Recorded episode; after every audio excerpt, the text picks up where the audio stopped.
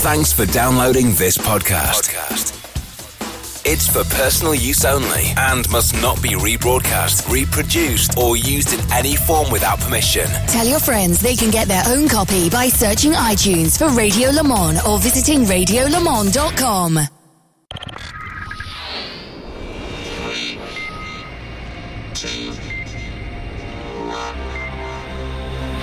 The Bathurst 12 Hours On RS1, on RS1. part of the Radio Show Limited Network.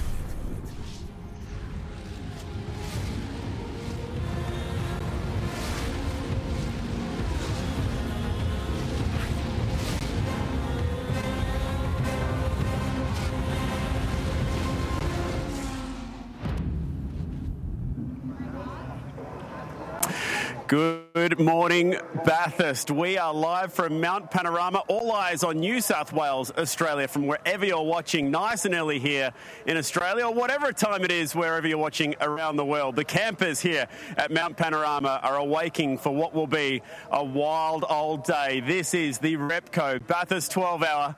And the sun is still about an hour away, so we're going to be starting the race today in darkness. Whatever you had planned today, Cancel it. It's race day here at the mountain. Jack Perkins, Garth Tander. This is one of the special days at a very, very special morning. G'day to you, Jack.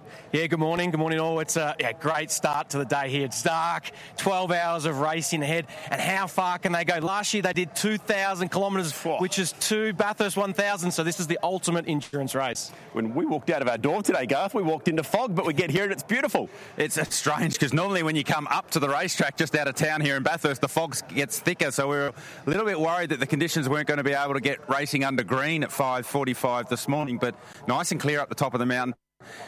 You mentioned that it's dark for the first hour or so, and it's the, one of the most spectacular hours of motorsport that we have here in Australia.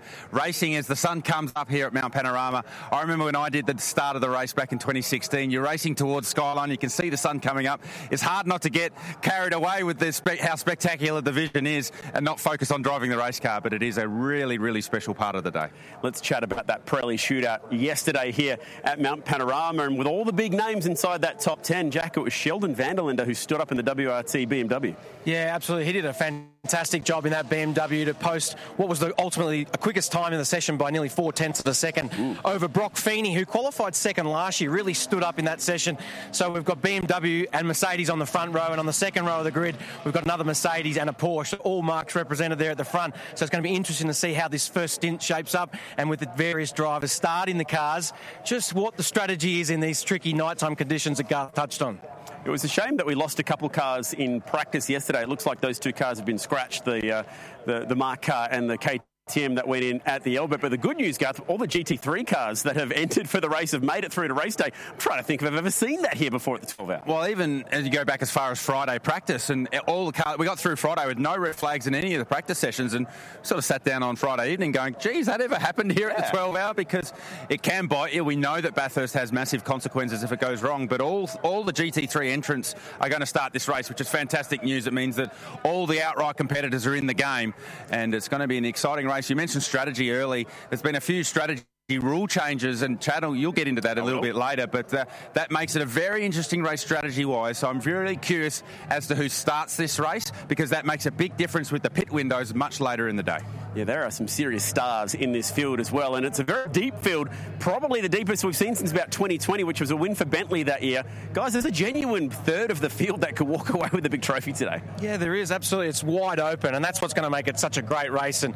like Garth touched on, the strategy starts now. Who starts the race? And they nominated that last night, so that's a little bit of a cat and mouse, if you like, to see who you're racing against, and that's really going to set up the rest of the day. And I think the big thing will be keeping out of trouble. We talk about it quite a lot in endurance racing, but especially in these nighttime conditions, you don't want to trip over someone, you don't want to get any damage to the car, and you've got to make sure you're there for the full 12 hours. 12 hours of racing. It's going to be like a crazy, crazy day that we always get here at Mount Panorama, but the weather could play a big factor in that as well. There's storms forecast for later today. It's going to be hot.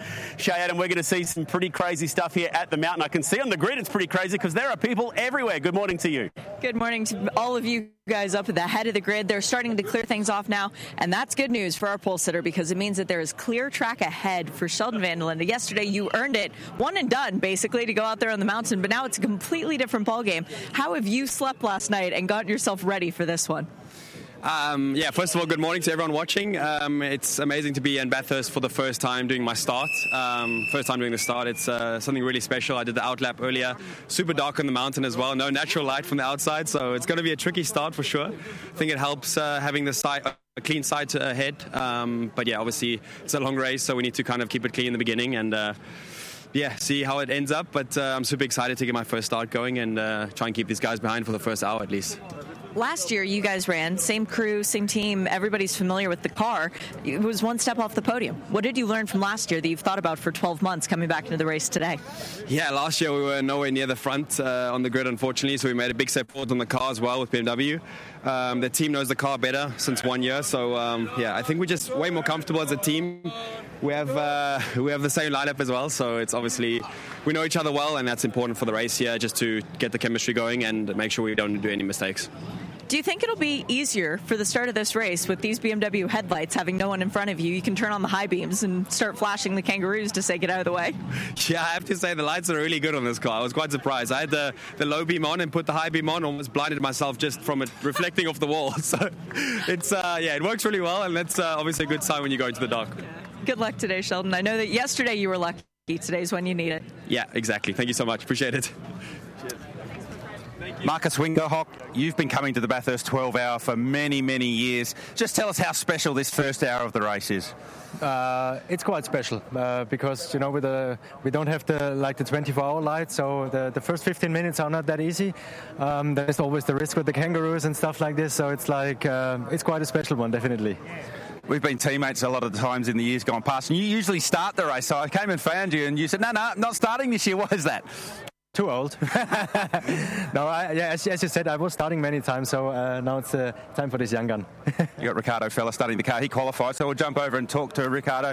Qualified first Audi on the grid this year, Ricardo. Second year here for the 12 hour. Tell us how this car's feeling.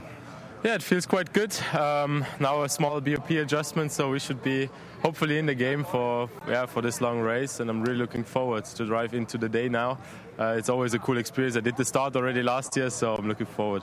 Uh, yeah, tell us about the strategy. I mean, we get caught up thinking how exciting the first hour of the race is, but really it's about staying out of trouble. Yeah, definitely. I mean, we saw last year what happened with the factory Audi. It can go very quick. Um, but this year we are starting a bit, uh, yeah, better positions, so the risk is maybe a bit less. Good luck. Go well. Thank you. Maro Engel starting out of grid three, starting to strap into the car here. How are you feeling ahead of this 12-hour race? Yeah, good. Obviously, great to be here again, and uh, always a special time uh, starting this race so early in the morning in the dark. And uh, yeah, obviously, we're hoping for a good day and, and, a strong run. Can you tell us how you prepare for these nighttime conditions? Anything interesting on the dash, or you just need to make sure the headlights are on? Yeah, I was going to say mainly the lights. That's the main thing you want. Um, no, just get everything set up for the start of the race. Obviously, nice uh, to have a few more minutes to do things calmly and then uh, get ready for, for action. And you're partnering with uh, David Reynolds, one of our local heroes. When's he going to jump in the car?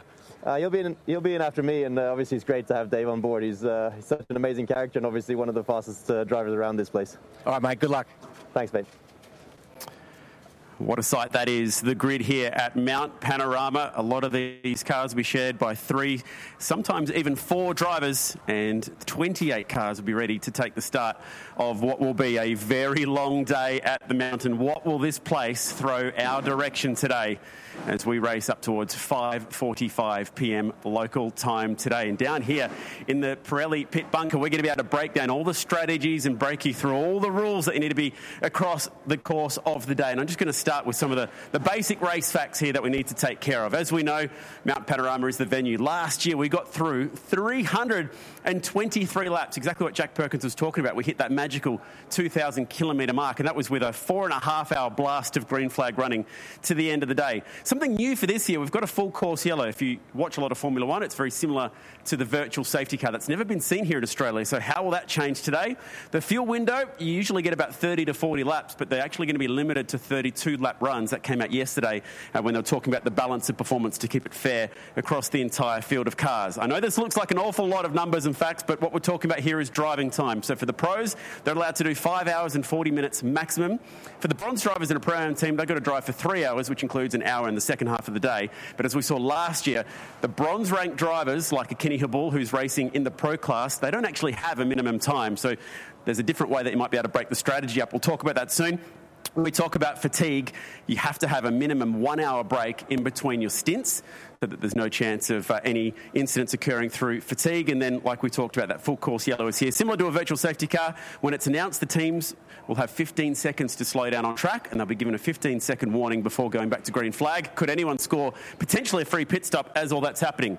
So let's just quickly chat about strategy before we go green today, because there's a few different ways you can break it down here. And I want to go back to 2020 when the Bentley M Sport guys got the win here with Jules Gounon late in the day, and that was a really nice way of doing it. 10 stints, nine pit stops. They shared evenly the driver time across the course of the day. Importantly, they kept Gounon fresh for a double stint towards the end there, and they were doing 28 laps and 30 laps. That would fit nicely in what we're trying to do today. But the different way of cutting it last year that Kenny Habul and the Sun Energy team used to win that race was something completely different that we'd never seen here before. And it involved Kenny just doing this one stint very early in the day, which cleared him out for the rest of the day at that point. So then Luca Stolz, who's the red driver, and then Jules Gounon, who's in white here, were able to share the car for the rest of the day, and on and on they went until, look at that, 32 laps, 32 laps at the end there. I'm expecting something very similar for your best drivers to be double stinting towards the end of the race. So are we going to see see a similar strategy to that? Well, this year we've got three teams who are trying what we call the loophole strategy, where essentially a bronze ranked driver could win this race outright. We're seeing that with Brad Schumacher in the Audi, and Liam Talbot's going to try something there as well. The real key to making this strategy work, though, is you've got to get this part of the day right. If you can hide that driver potentially in a, a, part of the race where there's a safety car, if you can avoid going a lap down in the early part of the race, that could be the race winning strategy right there for the drivers who are trying something a little bit different. We'll be able to track all of this live throughout the day. It's what makes this race so exciting. But before we go green here today, it's time for the Australian National Anthem with the Australian Army Band.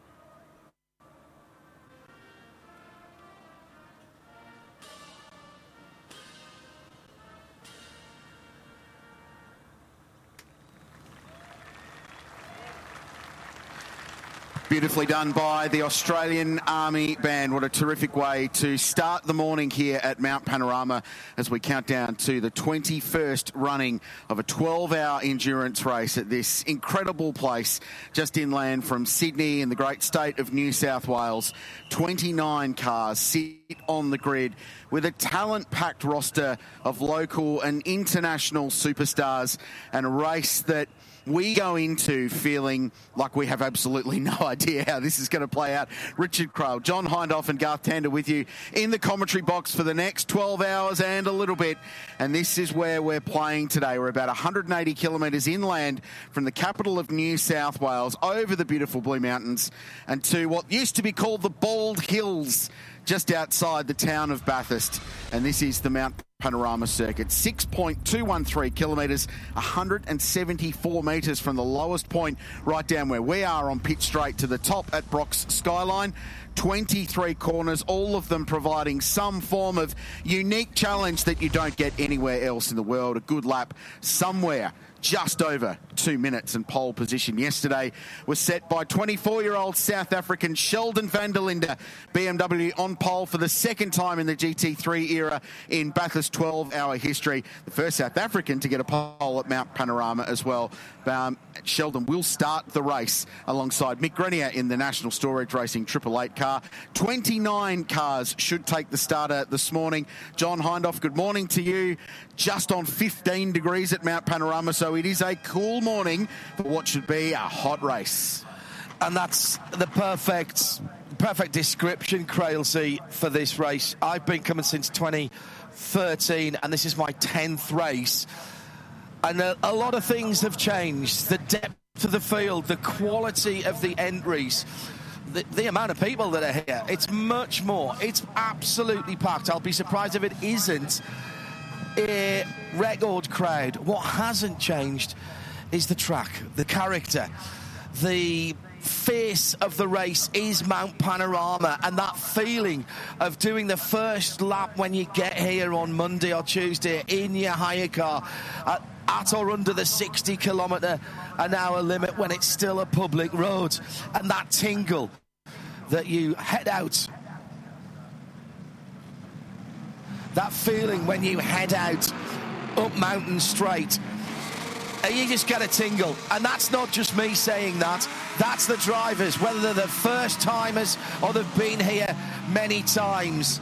There's a personality and an atmosphere to this race that is unbridled and absolutely unrivaled anywhere in the world. And that's including some of my favourite places to go, like the Nürburgring Nordschleife and the Le Mans 24 Hours. And We've just come back from the Rolex Daytona 24, but everyone is on edge right now. And we always say it Mount Panorama and the mountain delivers.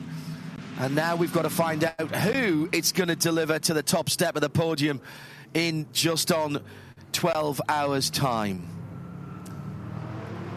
Garth Tander, you've done this before. You've taken the start of this race. This first hour, it's one of the most special hours of motorsport for a spectator. Great for TV. What's it like behind the wheel of a V10 Audi R8? Well, you start this race and you're always thinking, all right, 12 hours. We have uh, we just got to play ourselves in carefully.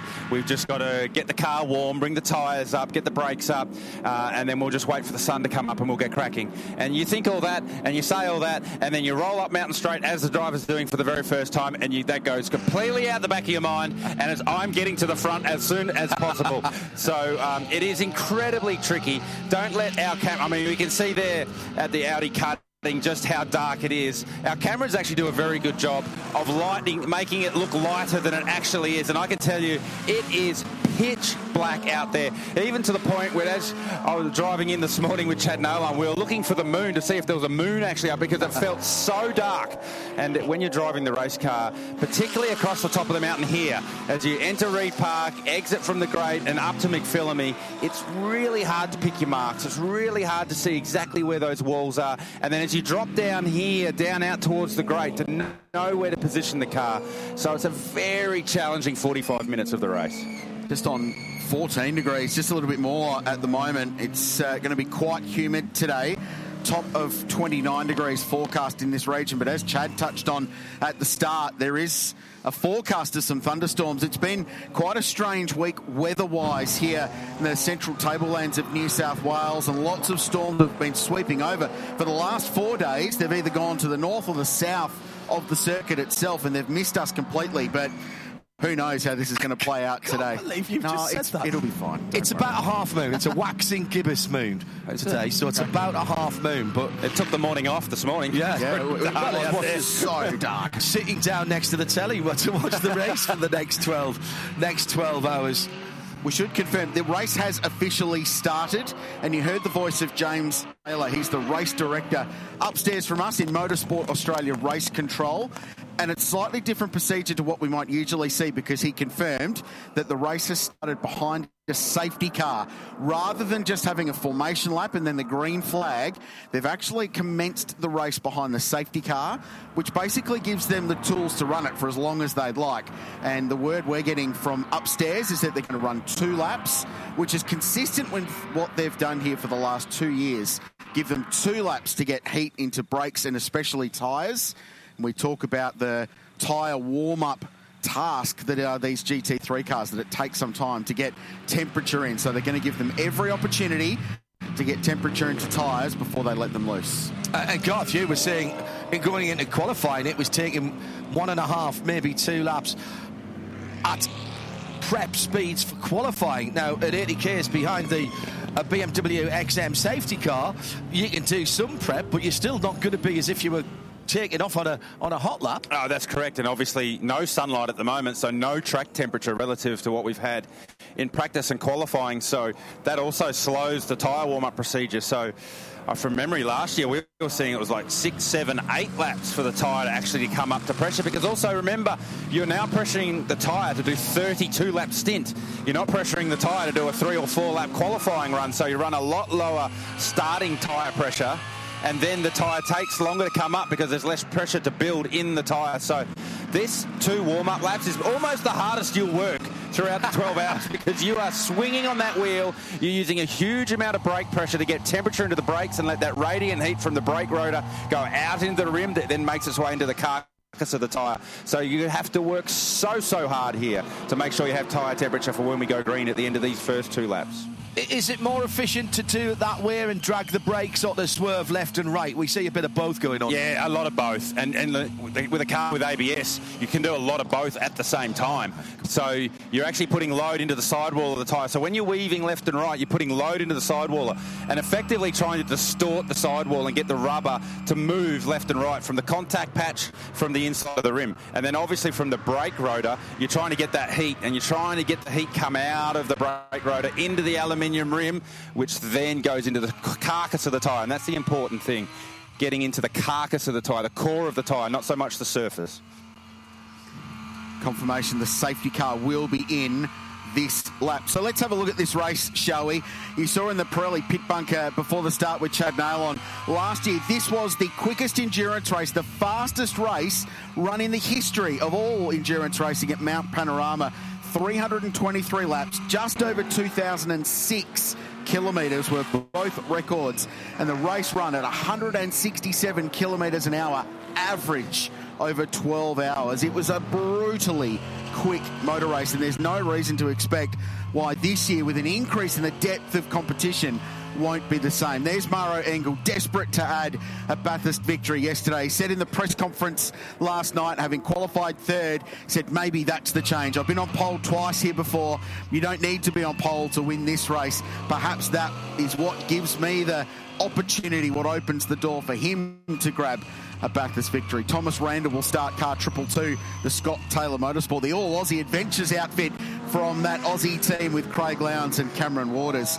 But this is a world class field 94 drivers in 29 cars. There are eight former winners of this race for 13 12 hour victories. There are more than 350 Supercars Championship race wins on this grid. There are eight winners of the Nürburgring 24 hour, eight winners of the Spa 24 hour, four Intercontinental GT Challenge champions, including the last three in a row and some of the world's best, most talented racing car drivers. This is as good a field as we've seen here, and I cannot wait to see how the next 11 and a bit hours plays out. I say 11 and a bit because it, it just makes the task seem a little bit less daunting than 12. So coming down Conrod and the safety car come in, that BMW XM, only the second time that BMW M has built uh, an entire car. And if you're as old as I am, you will remember the complete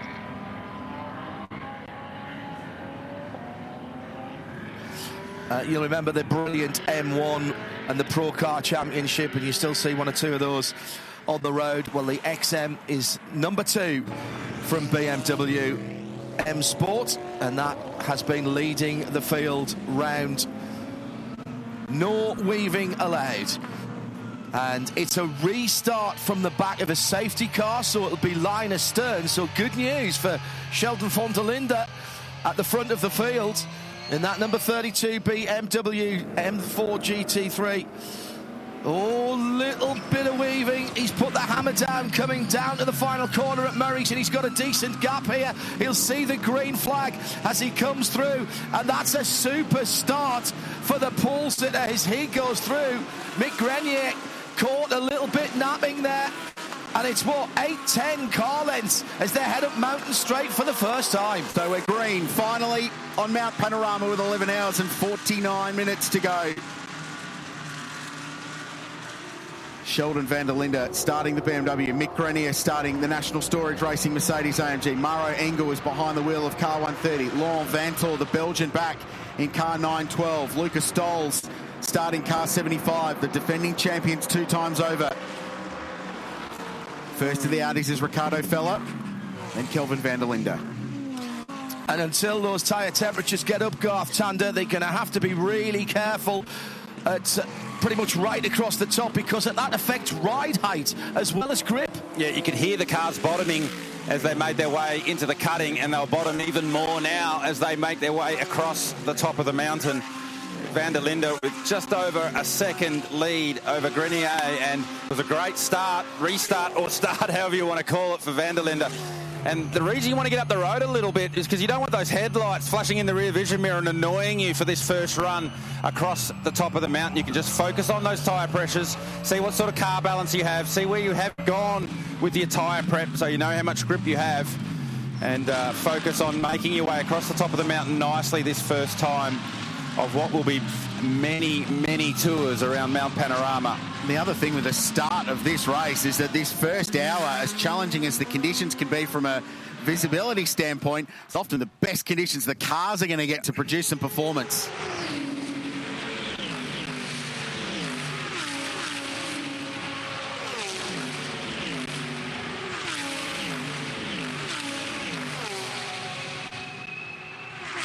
Short beats an espresso shot that. Good morning, Bathurst. Here is your alarm call from the Pirelli Speed Camp.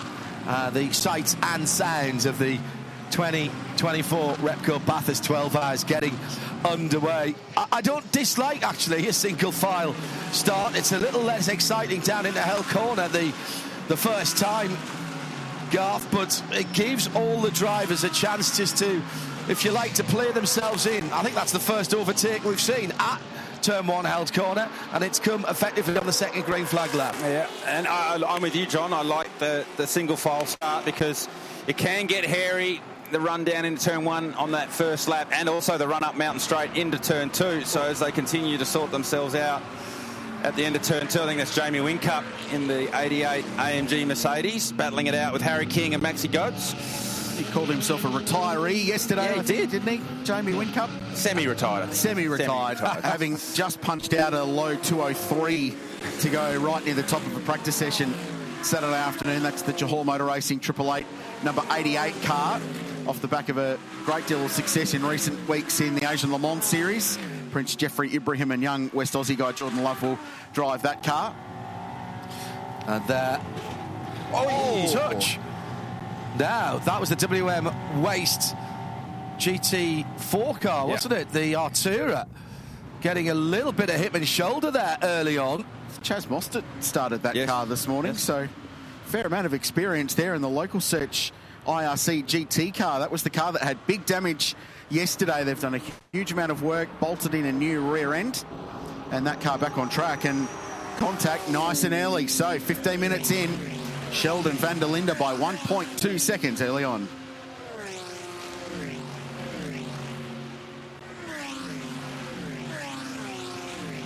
Well, this is a nice, sensible pace to be going to start with. Just to put it into context, what Garth and Quilty were talking about, about how chilly it is.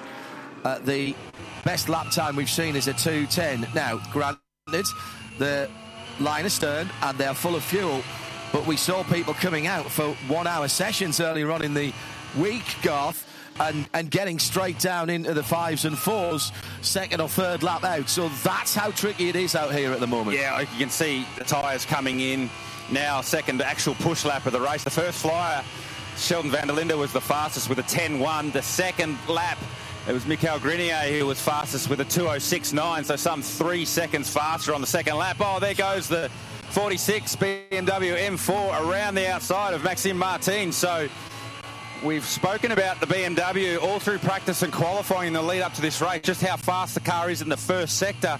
I think we got a bit of a window as to why the car is so fast in the first sector, rounding up Kelvin van der Linde in the number 22 Audi around the outside in the braking zone into turn two. It's a very Craig Lowndes-esque move Well, that we've seen here in the past. 1994 was a long time ago, Garth. Um, yeah, that's an interesting thing. The BMW is going really well, and of course, they're the only car with forced induction with turbocharging in the GT3 field here this year in these cool conditions. Now they say it's always darkest before the dawn. It's actually half a degree cooler now than it was when the race started. So the temperature's just about to bottom out and then start rising as we get one of the AMGs. That's the STM car of Thomas Randall shortcutting at Brock Skyline the, the best change they've ever done to this racetrack was put that tarmac apron there on the runoff. It used to be a gravel trap and it used to be Carnage Central. So he got away with one there, Thomas. That car running in 12th position. I was just missed the shootout yesterday. I was just about to say.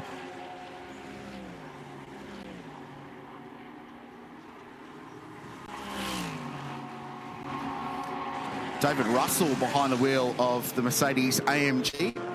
It's a breach of safety car protocol. There's a couple of elements that could be. It could be weaving once the lights were out. But we are being told by Motorsport Australia Race Control it's actually overtaking before the control line. So you are not allowed to pass another car before you get to the control line, which is right there under the Repco Bridge. And Davey was quite a way back down the field in among some invitational and GT4 cars. So I wonder if he might have just been getting past a slower vehicle at the start there and just slightly misjudged it. the first vestiges of that almost Etruscan orange sky just beginning to break through. Oh, this is the coolest hour of motorsport. Look, just fantastic. great. Mother Nature must be a more racing fan when you see Gulf blue and gold, an orange in the sky at the start of a motor race. Absolutely gorgeous. And this is why we've got such a big crowd here and so many of you watching all around the world. The first 45 minutes or so of this race, stunning.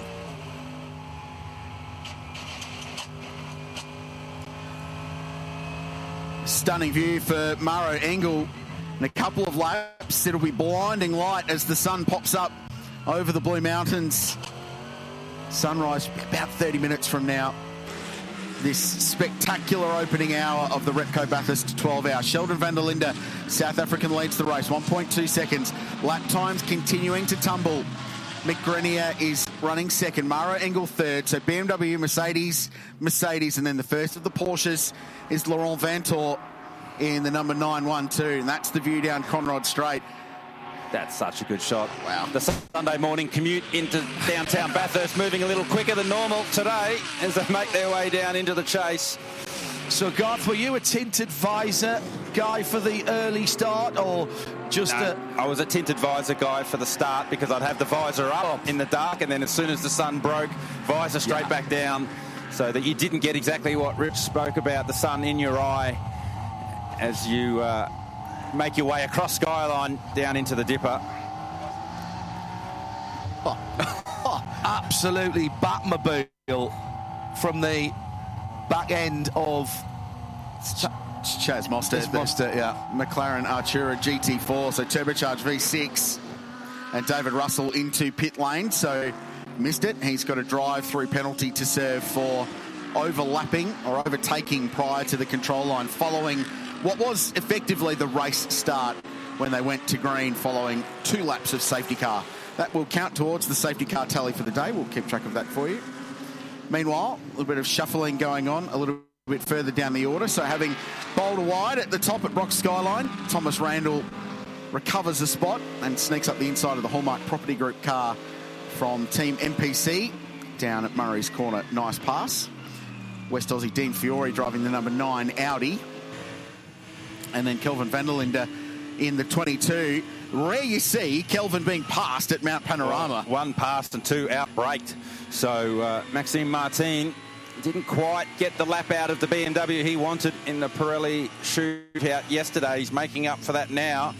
Up a couple of spots from ninth to seventh for that car. Here's another view on board the 46 BMW M4. Uses the toe nicely, switches out, and ultimately Kelvin didn't fight this one too hard. He certainly knows there's a long way to go in this race, and probably also knows that these are probably the best conditions for the BMW horsepower-wise as well. So keep uh, keep your uh, powder dry for a fight later in the day when it really matters.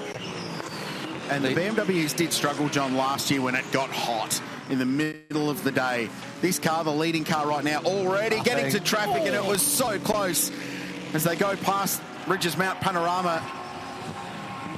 That's one of the risks that is going to be part of today's motor race is that traffic, and we've seen it throughout six practice sessions and even qualifying that with just six more cars than last year's race, traffic has played such a bigger role in trying to get a clean lap. So it is going to be a big part of today is negotiating the class cars. Not that you could see it there, but that was the bright orange Vortex 1.0 with Lionel Amrouche behind the wheel and went offline quite significantly. At this time of the race, not too much penalty for that.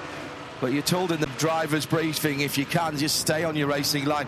And I've said that there is quite a bit of debris, surprisingly, on the outside running up towards the tree and up towards the top of the mountain. Yeah, that's right. That is certainly something that you do have to be well aware of as this race progresses. The marbles, the rubber debris, the tyre debris that just gets discarded to the outside of the racetrack, and that continues to build as the race goes on. So, should you find yourself out wide letting the faster cars through, it can take up to three laps to clean the tyre up again. And if you're consistently forced offline, you may never clean the tyre up again. And that becomes an issue for the slower cars because then they continue to lose more performance. It's like a snowball, it gets Yeah. worse and worse the more you try and be more and more polite. Could feel like a puncture, can't it? Yeah, you- and the car up- shakes Oh, so hard. So you often feel like there's something failing in the car, but ultimately it's just pickup, what we call pickup.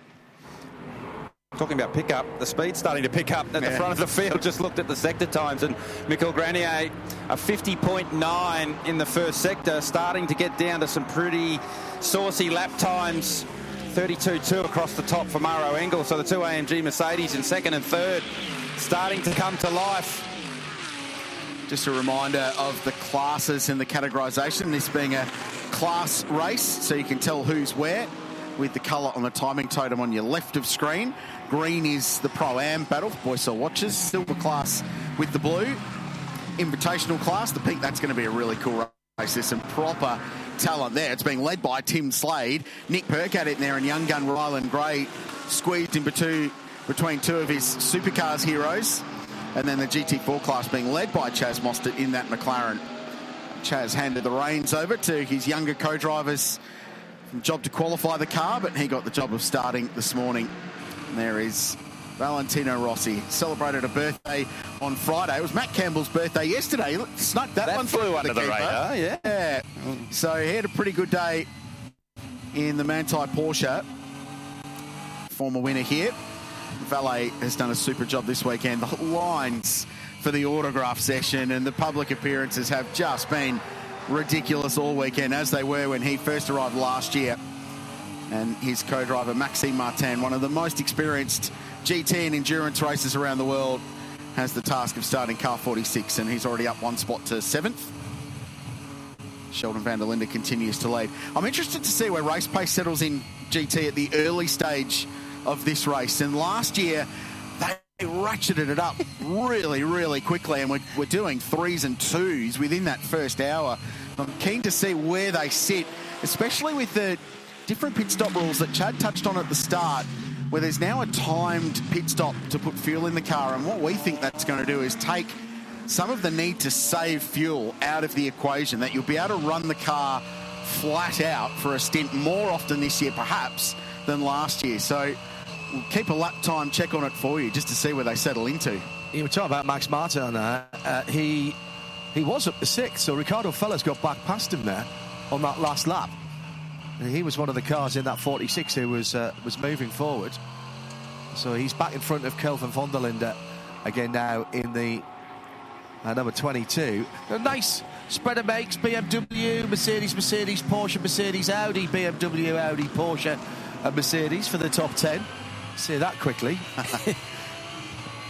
If you're a Lamborghini fan, David Wall's in 17th in the Wall Racing Huracan GT3 Evo. brand new car. They've had a really solid weekend and dramas ah. for the 19 Racing Ginetta G55 GT4. Already, it's Hizzy behind the oh. wheel of this car, young English driver. Oh, one Hizzy, yeah, great, mm. great, great opportunity for this young man. He impressed mightily in the uh, Dubai 24 hours a couple of weeks ago, and that is not good news at all. Whoa, whoa, slow down. V6 engine, I think, has expired. There's something. Is that a brake? Right rear brake? Yeah, at the back of the car, so it's either exhaust or brake that they were a little bit worried about as they pushed the car into the lane. So, got the driver out, which is a smart move. He's done well to get it back to the pits. So we stay green as we are in the early running here at Mount Panorama.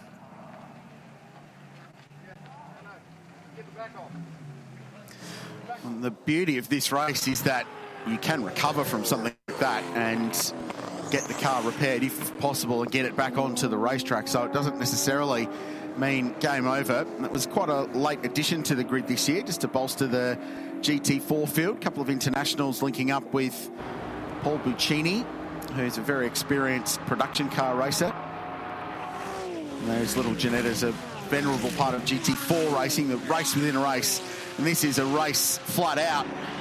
In the back half of the top 10 through the kink, sparks flying.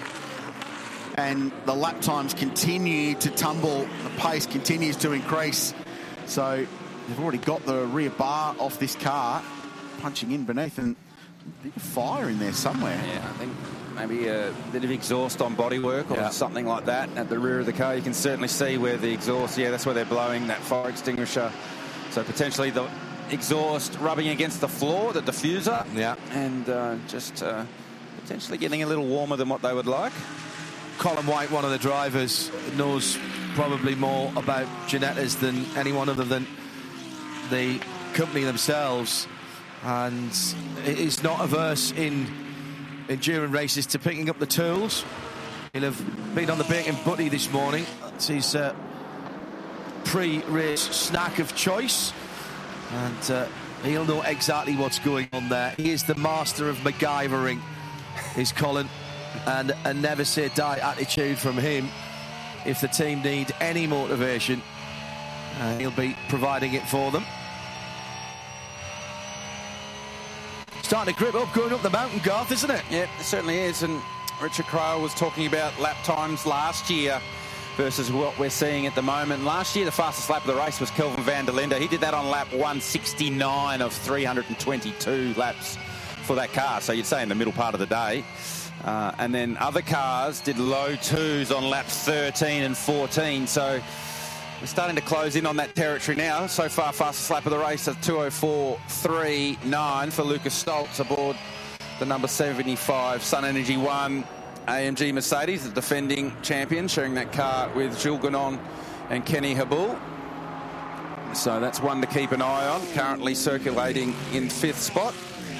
Two Mercs and Laurens Vanthoor have just come back to Sheldon van der Linde as well. In fact, almost everyone's come back to Sheldon because out of the elbow, three and a half seconds covering the top eight cars. So there's now something of a freight train from the leader all the way back to the bottom half of the top 10 down to Harry King in ninth position, the second of the Manthey EMA Porsches. So there's the BMW. Mick Grenier, young Canadian driver who made his debut here last year for Mercedes AMG team Group M and got to stand on the Bathurst podium. Done some racing with Triple Eight in Asian Le Mans and some of the endurance racing they've been doing in the Asian GT Championship. Will Brown watching on. Looks like he's going to be next in line to take over from the Canadian in car Triple Eight.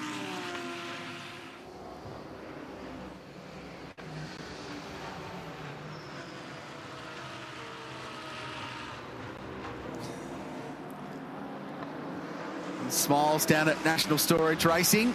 A little nap early in the program. Going to get your sleep in early on Sunday here because it becomes a very big day at the office with not many opportunities for a break as we roll into the second half an hour of the Repco Bathurst 12 hour. I thought I'd come down and see my mate Will Brown. You're getting ready to jump in on a scale of 1 to 10. How happy were you didn't have to start today's race, mate? Yeah, I was an 11 about that. I was pretty happy. It's not as bad as it was in 2022 when me and you raced together, but uh, it's always a bit scary starting in the dark around here. But Mick's doing an awesome job. Uh, and yeah, just keeping that second place right now. Yeah, you're in good stead, and the, all reports are the car's handling quite well. Have you heard heard much from Nick in the car at the minute? Yeah, no, I think he's pretty happy with the car right now. It's obviously pretty early in the morning, so the times are pretty fast. But uh, no, I think overall we've got a good car today, good team. So we just got to keep it clean and see how we end up. And let's have a look what's in your hands here. You've got a little dicky seat. Is this what you put in to make sure you're nice and comfortable in this Mercedes? Yeah, that's right. I'm not very big, so I need to boost myself up. It's a little booster seat. So uh, yeah, chuck that in, and then I'll be right to get up on the wheel. Go well, mate. We're looking forward to watching you out there, all right? Cheers. Thank you down in, in, the Ginetta garage with Owen Hizzy. And Owen, they're actually backing up a new car. Uh, how much bodywork can they pilfer off this one to put on your car? It's exactly the same car, so um, everything in that car can go into this car. So, um, so yeah, so that's all what we're doing, taking spares away from that one to put onto this one. Um, it was unfortunate that uh, dry shaft let go after the straight, back straight, um, and then unfortunately it then caught fire. So um, not the best start, but rather it go at the start than the end. And you got the right crew guys working to try and fix the car. Should be able to get it back out. Oh yeah, we should easily be able to get that back out. Um, it's, a, it's, it's just one of those things that we just can't control. Um, but knowing the team, and the car, and everything, it shouldn't take too long. Thanks for the chat. Thank you. Oh, what an absolute disaster! It's been running fine all week, and then pulled the drive shaft out Wonder if he maybe just ran across the back of a curb or something and it's rattled it out. But, uh, it can happen. Happened to me when I drove one of those. Lost, lost the right drive shaft in the rear. Should have remembered that. you can whip down now, give him a hand to fix it then, John. No, that is not a very long time since I picked up spanners, and uh, it goes back to my early days of driving when we all had to keep our cars on the road ourselves. If that was a Hillman Avenger, I could whip the gearbox out and change the clutch for them, no problem at all. That was my speciality. So our leaders now starting to make their way through the GT4 competitors. Chaz Mostert, new experience for him. He's usually the one doing the lapping, not being lapped. So Chaz currently leading GT4. So trying to get out of the way, but not go too far out of the way because he'll be well aware of what we were talking about earlier with get the build up or the pick up on your tyre and how that can affect your performance. So, Chaz staying full right as the BMW comes by. There'll be an Audi come on by very shortly. There he goes, Kelvin van der Linde. Those two duked it out for pole here a couple of years ago. So. And that McLaren is not a slow race car. They can do two 14s at this place, but it shows you just the level of performance these GT3 cars have got. It's really spicy at the front now this massive freight train of cars all the way down to Harry King in ninth position, locked together. Five seconds covering the top ten. That's Jamie, Jamie Whincup. Get him back, Chaz. Get him back. There you go. oh, he'll love it. yeah, that's what Chaz will be loving. he has that. got no chance, but shows the nose. Whincup's got problems of his own because he's got Maxi Goetz in the Caltex Craft Bamboo car just behind him as they power up the hill. But that little bit of lap traffic. A, so 12 laps, and they're into the front of the GT4 cars. And this was particularly wild with Vanthoor getting up the inside of the Mercedes AMG. That's Adam Christodoulou behind the wheel. Hugely experienced Mercedes guy, but it shows you how challenging it can be when you get into these cars at the top of the hill or there at the kink on the run up to the Audi Sport cutting. And Sheldon van der Linde is the pioneer at the moment trying to squeeze his way through traffic and keep an eye on Mick Grenier, who's tucked up behind the Shell BMW. Paulina Lamarouche again in the vortex there was right round the outside of the Audi cutting, almost riding the wall, just proving how you've got to be right on your game and keep the concentration going. It's I think probably the GT4s uh, is uh, is going to be the one of the hardest uh, cars to drive here because of the fact that they are quicker than uh, some of the cars, but they still have the GT3s going past them, so they're going to have to have the their uh, eyes in the back of their head for that. I'm not sure that was drift, drifting across the top of the mountain, bubbles, guys. Bubbles. Not like camp smoke, yeah. other kinds of things I've seen at the top of Seen Mount lot of things at the top of the mountains. Bubbles, not one of them. West Ham United fan, obviously. There wasn't. I don't think you could get to this point and add something new to the I can't believe it happened at Bathurst book, but there you go.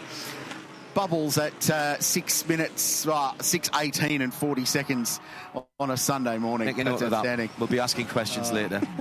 This battle is really cool, and we've seen this the last couple of years where they all get into a rhythm early, but they're lockstep with each other in this battle for the lead, and indeed in the top ten. And these races, the last couple of years, it becomes as it gets hotter, quite difficult to overtake. And we were talking on lap three about the marbles offline. And this is something of a track position race. You want to be the leading car. The further up the grid you can get early, the better it is for you to play your strategy out over the course of the race. That's why they're so intent on fighting for uh, track position nice and early on. Good morning. It's not a visage most people like to see, is right? It's uh, Oh, hang on a second. We've got it. We appear Oh, to have thank you very much. delivery. That looks like a that's a John. That's a John. Thank you. Excellent. There'll be a Garth Is there here. a It's Garth? probably Very a- nice. This is the something most very important special. part of the race. Yeah. Uh, outstanding. Thank you Cheers. very much. Thank you. Appreciate that. Is just life saving at this time of the morning. It was one of the best announcements that we could have had that McCafe is uh, is back just over the other side of the track from us. Uh, Cheers. Good health. That's the only way we got you back for the race this year, wasn't it? True Make sure we had coffee Fresh before six thirty. One of the great partnership announcements that's been made, I think, is the supply of commentary coffee. Thank you to McCafe. That is outstanding job. While we tuck into these, let's pop down and say good day to Jack, who I don't think has coffee yet. No, you're right, Richard. Feel free to send the coffees down to pit lane. But I've actually been watching down here at the inside of turn one, and I'll be keen to get some feedback from Garth Tander on this. I've been watching the brake rotor glow, and typically when we come on camera, there's no cars coming past. But the front engine cars, the Mercedes, a lot of front glow versus rear. So we know you can adjust the brake bias in these cars from the front axle to the back axle in terms of when you apply the brake, how it works front and rear. The rear engine car, the Porsche, a lot of rear glow versus front glow. So interesting to see how the brake temperatures are working in these conditions. And whilst it's not quite daylight yet, we will get to see a little bit more brake glow. It's a really cool sight here into turn one. See if we can keep the camera rolling here because I believe Sheldon Van der Linde coming through the last corner now, and you'll be able to see exactly what I'm talking about because the Mercedes has a very uh, front-weighted bias, and the, the BMW at the lead, front and rear glow very, very even. It's very interesting to, to watch that down here in turn one. It's a good point you make, Jack. With the uh, this time of the day is really the only chance we get to have a good look at things like that with the brake rotors glowing. And you mentioned weight distribution, and that's got a lot to do with it, hasn't it? Obviously, the BMW and Mercedes front engined, so a lot of the brake energy working on the front axle, whereas the Audi are mid engined and the Porsche with the traditional rear engine. Because there's a lot more weight over the rear axle, you can have a lot more brake performance to the rear of the car as well. So that's why you'll see the rears glowing more on those mid and rear engine cars. We speak a lot about the glow ratio, which is effectively a visual way of checking the temperatures front to rear. And uh, this 45 minutes to an hour is really the only time in Australian motorsport where we can check that out, other than doing testing at night time. So, uh, good pickup from Jack there. Just one of the many unique things about GT3 racing. It's funny though, the traffic sort of came in waves, didn't it? We got the GT4 cars, we're done and dusted with them, and now we're trying to chase down the back of the invitational cars, and then it's on to the back of the GT3 cars for our leaders. So, a bit of clear track now for our leaders. Harry King nicked the fastest lap a little while ago with a 201, uh, a, a 204.1. That's now come down to a 203.4 for Laurens Vanthoor. So the speed's picking up. Uh, here's Tim Slade having a wee look. No, that's that's no, it's uh, the Lamborghini. Lamborghini, excuse me. So that's David Wall just making his way around the vortex. Tim Slade did an awesome job in qualifying in the ICGT, running to a two minute and six maximum lap time, and he did a two minute and six point zero seven to qualify the car. Couldn't get much more perfect than that. This is part of the huge appeal of this race, and I love that in the sides of those AMGs, you can see almost all the way up into the engine. You almost see up to the headers. It's so cool. They opened those out a few years ago because they, they had problems with tyre uh, pickup getting caught where the exhausts go through the sill, and you can get you can get Yeah. serious fires. You can see out of that. in the AMG cars, even on a really overcast, gloomy day, you can see the exhaust glowing. So they certainly run very high exhaust temperature on that car.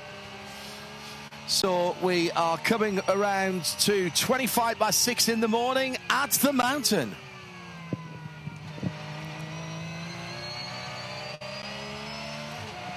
And John, the pace continues to build, so there's still a, an array of colour on our timing screen, which indicates that there's either personal best or session best sector times being punched out. So Laurens Vanthoor on lap 15, we're into the 16th now with a 203.49. So the pace, as the light increases, the lap times come down.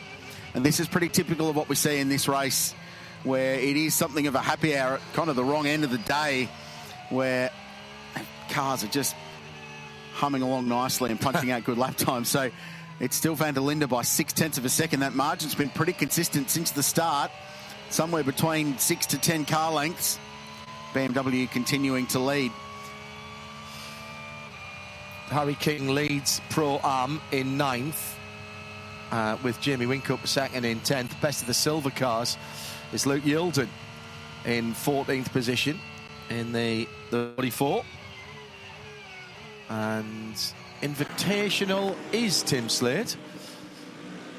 And he is in 17th position in that number, that superb looking and sounding number 91, a white car with the Martini livery.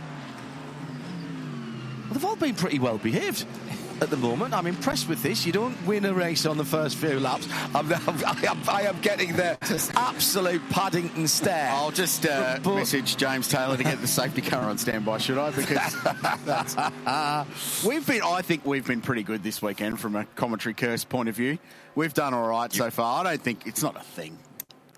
It's not a thing. I love that commentators think that they've got some control over the oh. curse. I'd like to think we've got more influence than we actually They- do, we do, because- As you're learning, as you join our, our I can world. tell you right now, as you're fanging around Mount Panorama at 6.25 in the morning, you're absolutely not thinking or worrying about what the commentators are saying. if you are, you've got bigger problems. I'm heartbroken. I'm sorry to, sorry to burst your bubble, John, but I would have thought this far into your broadcast career you would have figured that one. Wind picking up at the top of the mountain. That is uh, something to keep an eye on.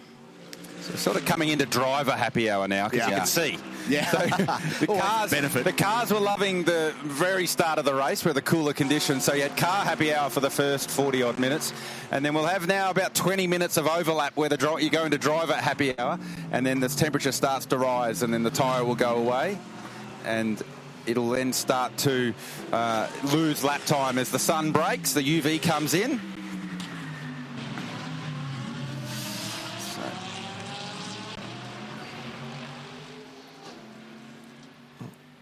Just, uh, This is Maxi Goetz in the Craft Bamboo racing car. Actually to have a squiz about where he is in the timing, but there's a little timing error from the transponder in the Caltex car. So he is actually just on the outside of the top 10. Vastly experienced German who's been here plenty of times. There's Grello, the Porsche, Laurens Vanthoor squeezing past. He sits in fourth place. So Sheldon van der Linde continues to lead. The margin 0.7. BMW leading a pair of Mercedes and a Porsche. Bright and early, bright and early in Bathurst, bright and early on Sydney Harbour as well. That's a fantastic shot of one of the world's most beautiful natural harbours. It's got it all blue waters, fantastic tourist attractions. There's some hidden beaches as well. And within walking distance of the city, some pristine bushland too. And of course, the Botanic Gardens not far away from the Opera House and the bridge great part of the world, just a couple of hours from where we are now. And I know a lot of our international visitors go and do the touristy thing either before or after the race. A lot of the Mercedes AMG drivers spent some time on Bondi Beach. A couple of Mercedes AMG drivers, I'm told, a little bit worried about some of the wildlife in the sea at Bondi and refused to go surfing, which is unsurprising. Uh, Our colleague is off to the Hunter to go and drink some wine. Yeah, and the yeah, week no goes sharks for our colleague. Lots Exactly of wine, right. lots of wine no, coming up next week, which I mean, Charlie Brock's given me a couple of really nice recommendations Ah. to to potter up there in the Porsche and see a bit more of beautiful New South Wales. To double check on Jack's wine credentials, actually. I'm not too sure. Goes all right. Does he? Jack Perkins with the uh, Perkins or LeBrock? Uh, sorry, uh, LeBrock. Oh, okay. Sorry, Jack. Uh, our uh, our coffee's got international reach. Just got a text message from Kevin Estre saying, uh, "Hope you're enjoying the coffee." Ah, Kevin, and it's wish you were such a shame he's not Yeah. here because been part of the Porsche factory outfit for a very long time and was due to come this year. It was in the Bathurst 1000 last year with Penrite Racing. Did a great job and. Uh, was due to be racing there this weekend, but shipping delays meant that that Porsche could not make it. Yeah, Hub Auto worked so hard and they were on the verge of flying a car here, but it wasn't going to get here until Friday and it was just too big a call to make. Yeah, you get the feeling Kevin would have been smack in the middle of this He would battle have been back in right at front the of him. front. Yeah.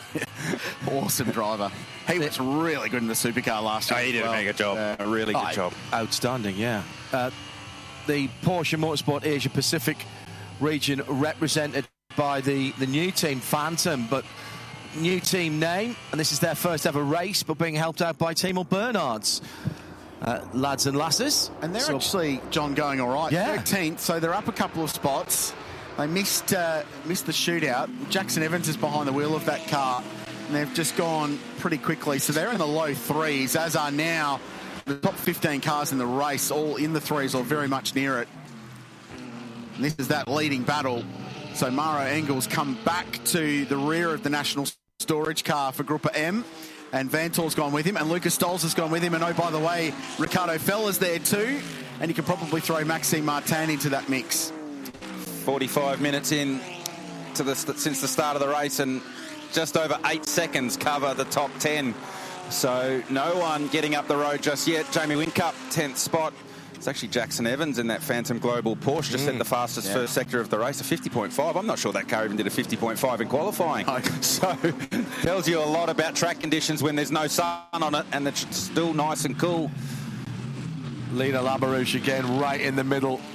I think that's the third time that that Vortex has uh, has been lapped, but they're in their own race. They just want to get through this one. French bespoke race car builder. It's one of their first efforts. They've got a new for 2024 car. Did some development on it in the Middle East at the back end of last year, and then raced in the Emirates.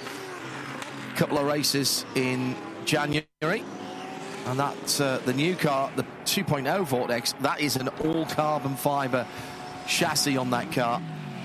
And hopefully see that coming over here next year. You talk about the international reach. Uh, some we've talked about this in the past. Racing drivers want to be here. Hello to Robin Liddell, uh, Stephen McAleer, and Jordan Pepper, who are all tuned in around the world at uh, various times. Uh, they're spread across the globe. It's uh, half past seven in the evening in the UK. Uh, gentlemen, let's uh, have you over here shortly. Well, Jordan Pepper won with Bentley. Yeah. He did. 2020, first South African to win here. Sheldon van der Linde, the first of his countrymen to do the job in qualifying. So this is on board David Wall, former Carrera Cup Australia champion, GT champion as well. A little bit of AC. Only 14.5 degrees outside at the moment. It's a bit more than 14.5 degrees inside the Lamborghini right now. That- We were talking yesterday in qualifying how you can sort of relax at the end of Conrod at 280k an hour, and that's a pretty good example of just one-handing it into the chase, just adjusting the air vent. I can tell you how just how powerful those air vents are. You've actually got to run with your visor down because it blows that hard, it dries your eyes was gonna out. say, yeah. So I was just marvelling at this lead bunch. We have every time we take a shot down Conrod Straight or up Mountain Straight, the first eight cars are all in the same shot. as they make their way down into Forest Elbow, line astern. And, And if you listen- the start of a 10-lap sprint race. Yeah, absolutely.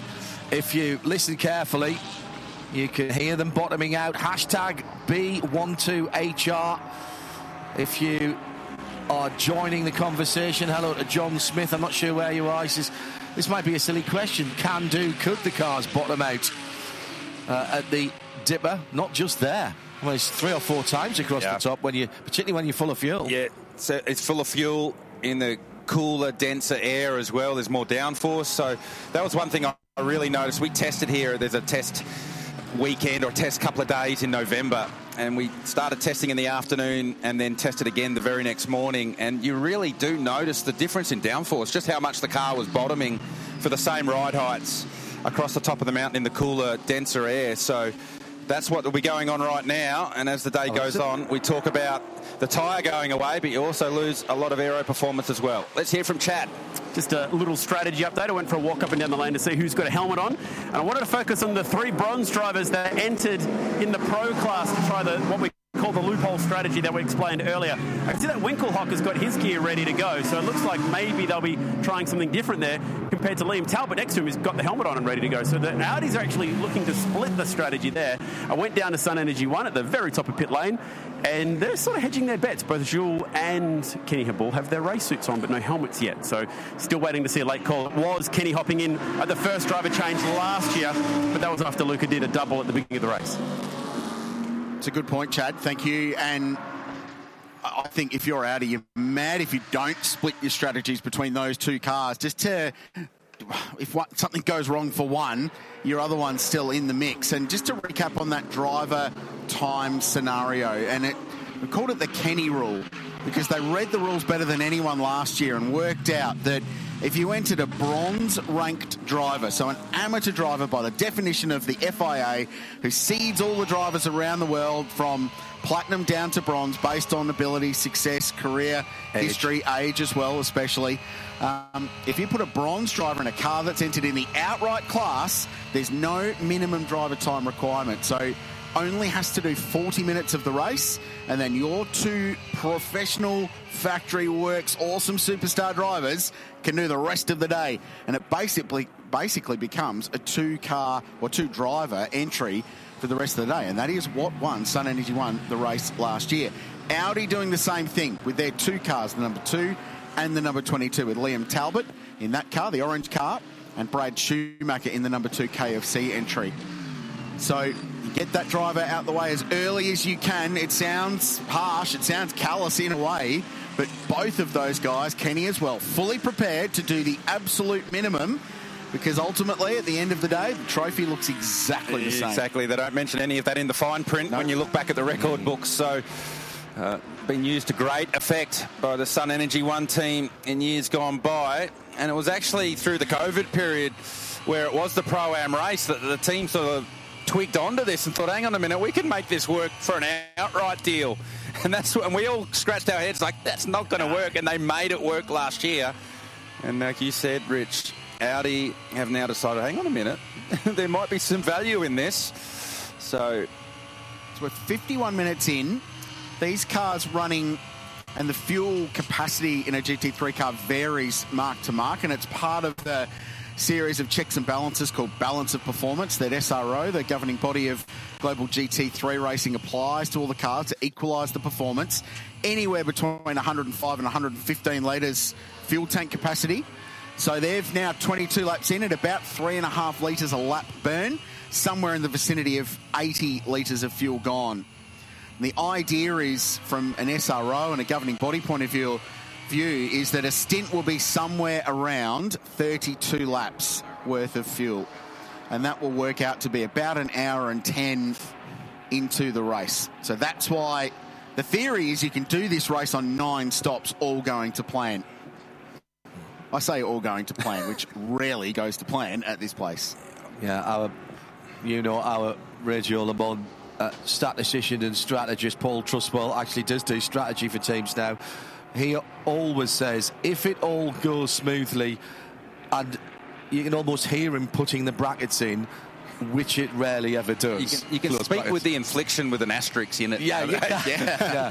Trussers does I that. love being in those strategy meetings when they, they say it all goes to plan and all the drivers just roll their eyes going, show me a race where it's all gone to plan because it never does. And that's the mark of a great team. It's how you bounce back when it doesn't go to plan.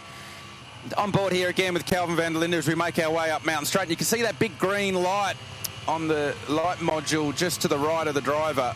And that's showing us that we're under green conditions. That's actually the light module that shows when the safety car comes out, when full course yellow comes out, or should the worst happen, we go red. That actually flashes inside the car, and the drivers get that information firsthand. And then you can see the counter on that uh, counting up right there. That actually tells you the stint length. But it always goes a little bit out at the start of the race because we've currently been going for 53 and a half minutes and it's showing 58 on the counter. That's because that works from when the ignition in the car's turned on, not from the start of the race. So the first stint's always a little bit out, but it resets when you have your pit stop. So the next driver that gets in, you get a very accurate readout of how long you've been in the car. So that actually tells you where you are in the stint as a driver because you have an understanding of how long the stints are going to be. Uh, and we've been talking about minimum driver times. Uh, the the regs in terms of maximum driver times, well, get out there and drive as long as you need to, really, but you must have an hour's break in between getting out of the car and getting back in. Talk about getting in. There's one of our superstar drivers, one Valentino Rossi, suiting up to get ready to jump aboard the number 46 BMW M4 WRT Mercedes. Spoke to Valentino yesterday. Said, "So you're going to start the race?" Uh, basically, in the best Italian, no chance was the reply, and I don't blame him.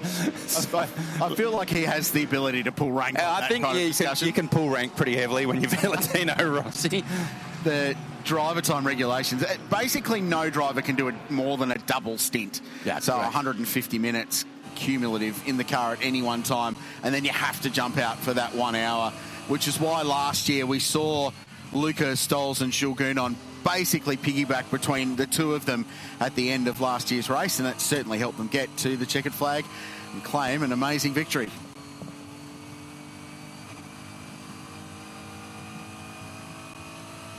We're riding on board with that 46 BMW. It looks like Valentino will jump in. We were just on board with the 22 Audi with Kelvin van der Linde. He might have heard Garth Tander in his ears, perhaps because he just punched out the quickest lap of the race at a 203.31. So there's still plenty of pace aboard, even 24 laps into this stint. Somewhere in the vicinity of eight laps away from the first round of pit stops if they go right to the very end of their fuel window.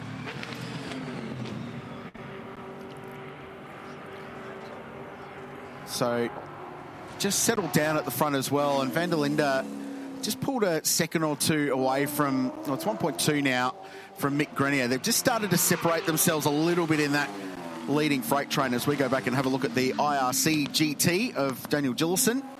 Might be wondering why the beautiful blue livery is interrupted at the back with some black. Well, they had to raid the spare parts bin. The the body of this car is based on a Mercedes E-Class coupe. The only OEM bit on it are the headlights and the tail lights. Uh, and it turns out they're quite hard to find, which is why one of them's still missing. Not many of them in downtown Bathurst on a So- Saturday night. So they actually lifted the entire rear end out of a car that was running in one of our support races in the Yeah. combined sedans race. So it finished racing yesterday. No support races today for obvious reasons. Um, they parked that back to back with this car, which the entire rear subframe had been detached and removed. And plug the new one in, gearbox, transaxle, the whole lot. And, this was the reason why. And it's lucky that this is a bespoke racing car and they could do that just a foot or so offline. And a huge incident at the top of the hill. It wasn't just the hit, the first hit, it was the second Yeah, hit, was that- Garth, that did the damage at the back Yeah, certainly that second hit, you can see the energy go through the car and significant damage to the back of that one. So great job by this team to get the car back out and running again. Daniel Gillison, who's been involved with this MARC car and IRC program for quite some time, done quite a few miles in these cars. So smart play by the team to get him in at the start of the race. The first time the car runs after its rebuild was the start of the race. So best to have someone who knows the car very well, understand and make sure that it's all working properly before they get into the grunt part of the day. Remarkable job on the rebuild too. And these cars are designed to be very modular. And there's only eight bolts that hold that entire rear subframe, which has got the transaxle, the alternators uh, mounted on the top of the gearbox at the rear of the car for weight distribution.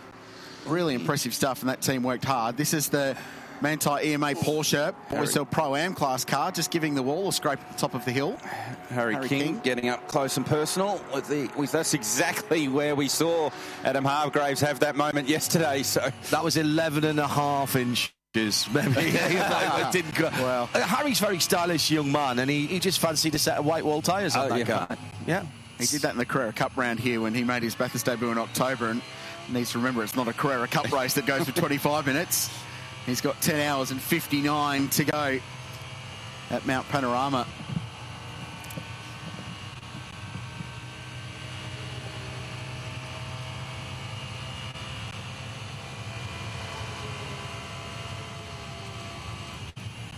So a full hour of racing already ticked off at the Repco Bathurst 12 hour for 2024, the 21st edition of a 12 hour endurance race at this venue.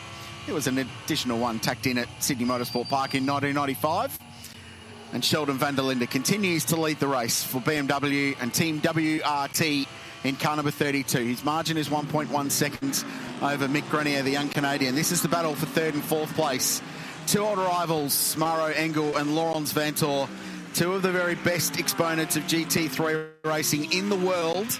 Both of them with a success at this place, both with Allan Simonsen pole awards to their credit, but both looking for an elusive Bathurst victory. And both, you feel, in with a shot of achieving that today. These two cars among the favourites. And that Porsche, especially, the Mercs we expect to be strong. The Porsche has been flying under the radar quietly all weekend. Matt Campbell did some Matt Campbell things earlier on in one of the practice sessions. He wrung the neck of it in qualifying, couldn't get that ultimate pace to get the car to the pointy end in the shootout, but they've looked really strong. And Porsche's strength, Garth, comes in racing conditions. They're a lighter car, so they're a little bit lighter on their tyres over a race distance, and they burn just a little bit less fuel relative to their cars around them.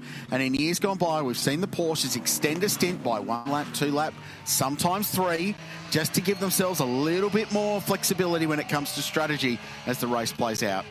certainly have. So Vanthoor trying to make his way part of the lap cars. Daniel Gillison finally gets that job done, leaving Forest Elbow for the run down Conrod Straight. Let's hear from Shay in pit lane. A little bit of fun, guys. We're talking about all the second drivers getting ready to get into the cars. Well, how about the second and third drivers who had to get to the track early because their way in was otherwise blocked? I'm talking about the SunEnergy1 guys staying at Kenny Habul's house on Conrod Straight, but unfortunately for them, their method of transport in had to be before the race started because, well, there's a race going on in Kenny's normal driveway. So he is here, Jules is here. They're both ready to get in the car, not yet, later on in the day. And local intel had it last night that Kenny would be in the car somewhere around 8 o'clock this morning. So we still have a bit of time before we'll see a driver change for SunEnergy1. It's a good point, isn't it? I hadn't even thought of that. It's not a problem I've ever had in Puffar No. past in my racing career that I had to be at the racetrack because I live on the racetrack. So well publicised that when an opportunity came up, some real estate came up available on Conrod Straight, Kenny Habul, big, big fan of this race or of Bathurst growing up that he just had to grab it and uh, actually texted me last night he said why don't you come around for a drink and gave me the address and it was XXX Conrod, Conrad Straight. Street. yeah, that is that. That's got to be one of the coolest addresses. Anybody who lives around here. Uh, to be able to see it, that's my Yeah, address. something Conrod Straight. And isn't he, um, Manthey's address in Germany one the Nürburgring? it's not far away. They're at Meuspath now, just uh, just off the back of the Döttinger Höhe. And yeah, but there might as well be. In fairness, may as well be number 15 or Rouge or something along those lines. It's well, that'd be WRT. That's Yeah. what's on Voss lives just round the corner from Spa. There, there is property for sale on Conrod Straight at the moment. You keep and- tempting yeah, us I with think this. Well, Rick, I- will have it buy. He'll buy it before the end of the race. I had a lot of tickets in that 200 million Powerball that was going the other week, and I was very disappointed that I wasn't staying there this weekend because uh, lucky numbers didn't come up. I'll get the real estate website up for you, Rich, and you can uh, start putting bids in. It's a bit beyond my means, Garth. Uh, five-time Bathurst champions, though, I think should be able to get up there in the property market. They're just driving past it right now, by the way. The view is... Is there room for uh, Chad to land his helicopter there? Mate, he could the- like land the private jet on that driveway. Yeah. Yes, True enough. True enough. This is that leading group of cars. That incredible shot down through the fastest corner in our sport at the kink. And the braking just before 100 metres uphill into the chase. Did a very sneaky, sure I was allowed to do it, but uh, slow lap last night as I departed the circuit. And it was one of the great scenes is there was a group of kids playing cricket in the sand trap at the chase. And I just thought that was very, very cool. What a great way to spend a Saturday evening. Yeah. Play kick to kick footy up at Skyline. Yeah. Yeah. You just don't want to kick it too far because if it rolls over Skyline, it takes forever to go and get it. You can't just ask the neighbours to chuck the ball back, can you? Back over the fence, please. Excuse me, sir. Yeah, that'll be somebody down in the paddock. It would just keep rolling, wouldn't it? In one of the one of the quick kicks of all time. Hey, this Porsche in fourth place, as the stint has gone on, has just got better and better and better. I'm talking about the bright green and yellow car. It's called Grello for obvious reasons. Famous colour associated with Manthey. And Vanthoor's just set the quickest lap for that car all race on lap 28. And Harry King in the sister car, slightly older generation car back in ninth, set the fastest first sector of the whole race. So as the stint goes on, these Porsches are just getting better and better. Uh, Grello has its own mer- merchandise li- line, and when it was named that, of course, it's a German team, but they've used. We couldn't decide whether it was green or yellow, and so it was called Grello. But that's the English, not not the German, and it was, I think, probably one of the first of the modern era cars to get its own merchandising line, and it's very been very successful. And the guys at Manthey have kept it on, and they, they've embraced it completely. We've seen Rexy and Roxy, of course, for AO, also Porsches, and I suppose if you go back far enough, you uh, have things like the the Porsche Pink Pig, and it's uh, 20th anniversary of the BMW art car uh, this year. We're looking to have a BMW art car actually race in the top class at Le Mans. The Jenny Holzer car uh, didn't ever race. It took part in practice and qualifying, I think, the V12 LMR. Um, but it didn't actually race that year. Audi were the kings of coming here with unique Bathurst deliveries in the early days of this race. The first year with Phoenix Racing, that was Audi Sport Team Joseph the first year. Phoenix the next, they rocked up one car, had a big redback spider on it. The other one had a big kangaroo sign. They really embraced it and make for good looking model cars too. As we jump back on board with Maxime Martin in car 46. Jackson Evans has just set the quickest lap for the Phantom Global Racing Porsche, running in 11th position at the moment, 203.3. So 29 laps into a stint, Garth. I know the conditions are very, very good, but the pace that these cars are producing at the moment is still really impressive. Yeah, well, I mean, we, we, we often talk a lot about the tyre going away throughout the duration of the stint, but in these cooler conditions, oh, lap traffic right at the wrong spot.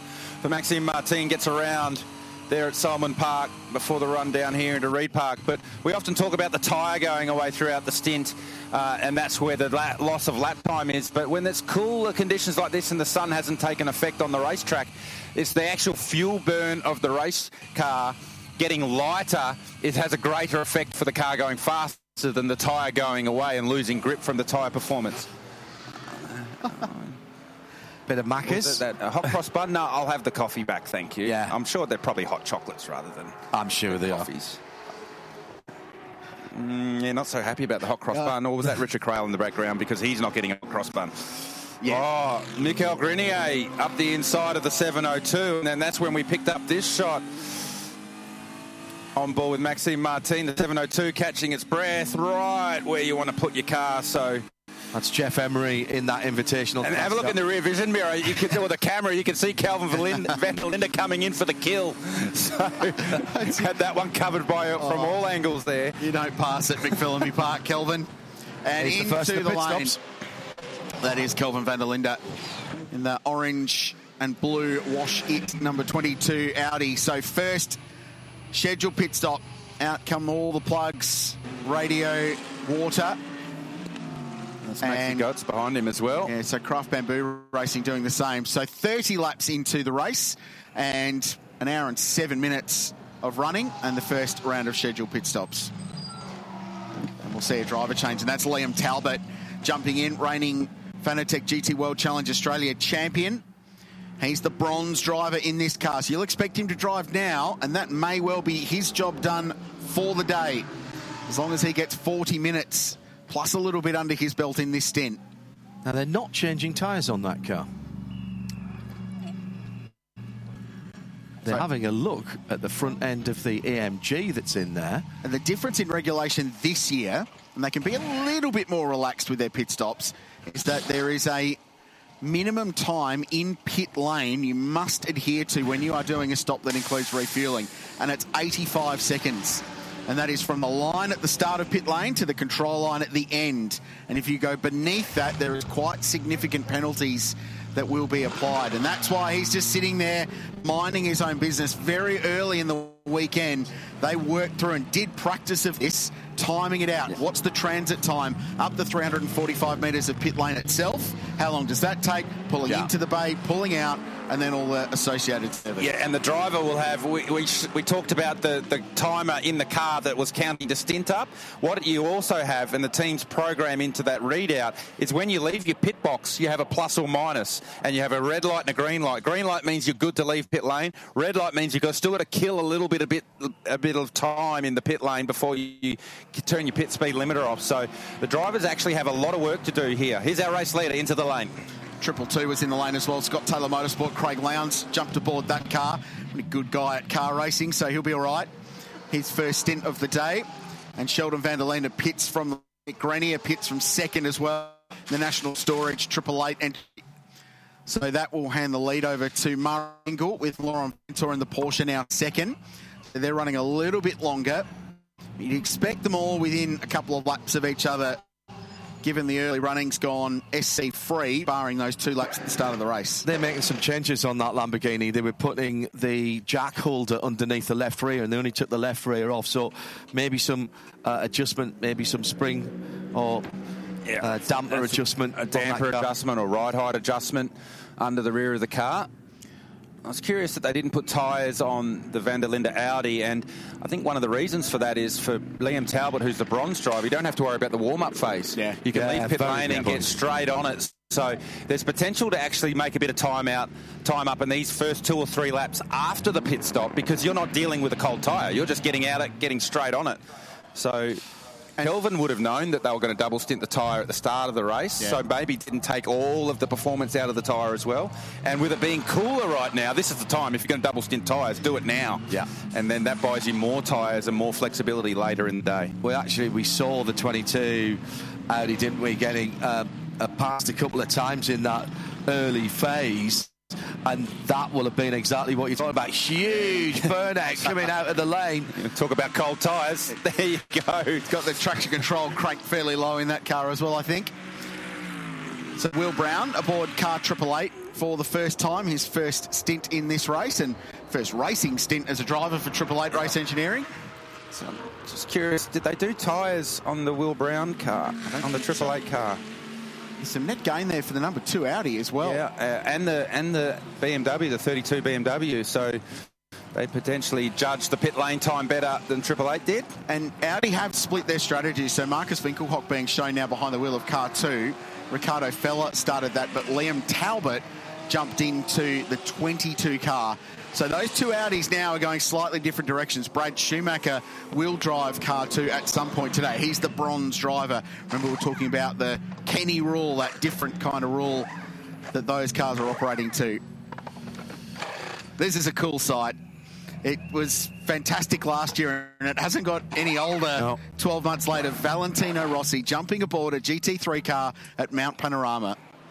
Last time he won an endurance race was he was on two wheels, and Colin Edwards was his uh, was his co-rider in 19 uh, I think it was 81 at Suzuka eight uh, six hours rather. Will Is that Brown. a problem for Will Brown? No, looking No. really racy and putting the pressure on the number 32 BMW with Charles Weerts behind the wheel, the young Belgian driver who's struggled getting this car back up to speed, and Brown switched on very quickly. This is the difference between a warm tyre and a cold tyre. So BMW took tyres. We saw them do that. Will Brown on a much warmer tyre. And that's Markus Winkelhock in Yep, it's- behind. Yeah, it's, if Weerts doesn't defend down here in the final corner, Brown's going to have a send because you've got to get it done. So Weerts trying to get a bit of tyre temp, disguising it as blocking. right, okay. Uh, just page three of the Racing Car Driver's Handbook. That's right. That's how you do it, Rich. You got to always make, always have a secondary story. So Will Brown knows he's got to get this done early. So Weerts defends again and then comes back at the line for Will Brown. Little love tap What's going on here? Oh, there's the Maro Engel AMG, so they've all converged. Valentino Rossi's jumped all of them. Yeah. So 46 out of pit lane, going over the hump now. How have they done that? Well, is that's that an gonna overcut? Yeah. Yeah, One staying extra out. But One don't- extra lap. Valentino on a cold tyre. They t- tyres on his car as well, so they'll be to the back of the 46 BMW very quickly. So no time to play yourself in for Valentino Rossi. Here they come. This is for the effective lead of the race. Well, the interesting thing will be Vanthoor pits now from assuming the lead in 912. Teammates, WRT. side by side. Hold your breath moment early in this race on the run up to Reid Park, and the teammates almost get into each other. This is playing perfectly for Manthey EMA because these guys are walking across the top of the mountain, dueling with each other. How's the intensity of Will Brown's first five laps as a Triple Eight employed race car driver? He's going to be fine, isn't he? What's all this about? But they're slowing each other up, Garth. Yeah, they so are. while the pit stop times are going to be the same for every car, it's the in and the out that are going to make the difference in this race. And hot and cold tyres is the is the decider right here. Both of the Manthey Ema cars are in the lane at the moment. I'll be shocked if Vanthoor's not leading this race after this. Vanthoor knew it too. He set the purple sector in the first sector, the fastest sector of the race on his in lap, and a personal best sector in the middle sector on his in lap. So they're absolutely maximising the overcut here. And while this battle goes on between the two WRT BMWs, just hold our breath for a little bit here. They're trying to be polite to each other, and being by, by trying to be polite to each other, they're costing themselves bulk lap time. Oh, this is. Vincent Voss will be on the phone to these two, and this is not. Well, I suppose if there's two BMW M, M, uh, M4 GT3s wide, nobody else is going to get past them. So Weerts did an 11-2 on that lap. that this has cost them the race lead because Yeah. Ayhancan Guven, the young Turkish driver, and his first start at Bathurst in car 912 is clear of pit lane. He's up the road, and 75 was Jules Gounon. Talk about good guys at car racing. He's cleared them as well. So So's the 911. Yasser Shahin's come out up the road, so it's Porsche 1-2. But they're- they're still going to have to warm their tyres up, but at least they're doing it in slightly cleaner air, and they're not having to worry about going offline and defending. The Porsches are miles up the road from these guys. This has been a huge win for Manthey EMA. That, those in-laps from the two Porsches, Harry King as well did a personal best. So the, the 911, the middle sector on his in-lap was a personal best as well. So Manthey EMA have played a blinder early, but to do it this early, they've shown everyone how to do it later in the race. Oh, there's Yas Shahin. So he's needing to bring a cold tyre in. So here they all come at him now. So what happened to Valentino Rossi last lap is happening to Shahin this lap. Uh, and the Porsches take longer to get their tyres up to temperature. Both Porsches have lost 10 kilos uh, overnight, the 991 and the 992 versions of those cars. As they're part of a rebalancing. Wish I'd lost 10 kilos overnight just like that. We can BoP you, Rich. No worry about that. Fantastic, please. That's balance of pudding. um, So we'll get everyone to the start finish line and recheck for you, but we've seen a massive shuffling of the race order, and it's all come down to in and out laps. So the overcut has worked, stay out longer. With tyre warm up being so important in this race, I think we've just seen a bit of an example about how this race is going to play out today. absolutely. So there's the new effective race leader, Ayhancan Guven, young Turkish driver, one make Porsche star in car 912. David Reynolds finds himself in second place. So there hasn't been a massive amount of gain for car 130. They came in third, they come out second. Jules Gounon behind the wheel of car 75. The big losers out of that have been the 32 BMW. They've gone from the race lead. They're now in fifth position behind their teammates in car number 46 with Valentino Rossi uh, gaining ground and Will Brown now sits in sixth position at the back of this queue. Mick Grenier is out of the Triple Eight Mercedes, and Mick, you got the honor of starting the race. You had only one car ahead of you the entire stint. How well do you know the back of that BMW now after staring at it for an hour? Yeah, I mean, uh, it looks a bit the same than in quali yesterday. They are quick in sector one and three, a bit struggling in sector two compared to us. But they have good straight line speed, so they are difficult to race. But uh, yeah, there was no no risk taken in first stint, uh, especially in the dark. I mean, there's no point to risk. Uh, there was a fuel save game. I think we fuel save a bit less than other cars that stop a lap later, and then we lost, I think, two or three spots. Uh, so I think now we're running P4, but it's a long race. Do you think the Mercedes will get stronger as the heat of the day comes into play? Yeah, normally the, the heat is good, is good uh, for us compared to turbo cars. We have to wait and see. It's a long race now. Everyone was playing the fuel game, but uh, yeah, we will see. Good luck. Thank you. Sheldon van der Linde started from pole, led the whole start and the opening stint of the race. Tell us about those t- conditions there. Yeah, honestly, mate, not easy out there. I under- underestimated how hard it is in the dark to get around this place on the mountain, especially when you're the leader. You're always the first to arrive to dust and so on, so it's, it's not easy, honestly. I um, was trying to stay focused. I saw the Merc coming mid stint as well, so they've definitely got good pace, which is uh, not surprising to me. Um, they're also very good on the tyre during the stint, so I'm pretty sure that uh, they'll be good at the end of the race as well. But uh, in general, very happy with the car. Um, it's feeling good out there. It's obviously still quite cool, so the car will change a lot in balance towards the end of the race. But uh, Charles in the car now, and uh, yeah, he's having a nice battle with Valentino, so it should be good for the fans to watch as well. Yeah, any uh, chat within the two teammates to get Valentino out of the way, or you just run your own race at this stage? No, no team order so early on. I mean, it's only one hour into the race, so we all do our own thing for now. Hope there's no contact. Obviously, uh, we want to keep the car clean until the end, but you never know at this race. It's very tricky with traffic at the moment. A lot of uh, very slow cars on the mountain where you just can't pass. So tricky. All right, thank you. Just quickly spin the camera around. I've seen some cool live telemetry before in here in the garage. They've got live video from the cockpit. Very cool indeed. I'll be watching that throughout the day. Thanks to Jack Perkins down there with Sheldon van der Linde. What a great stint he did leading his first laps at Mount Panorama. Let's have a look at how this has played out. 5:45 a.m. this morning. The race burst into life after two laps behind the safety car in front of a packed hill at Hell Corner. And a beautiful sight, as always, one of the best hours of motorsport in Australia. And it was the BMW leading the way early, and the sparks were flying. And you get the vibe from what we've already seen. They're going to continue to fly for the whole day. There was some squabbling early on as people worked out what they had beneath them and where they wanted to run. And that was Chaz Mostert right in the thick of the action. It certainly was one of the invitational cars coming on by Chaz. Thomas Randle was going forward early in the race, and then Maxime Martin around the outside of Kelvin van der Linde at the end of Mountain Straight.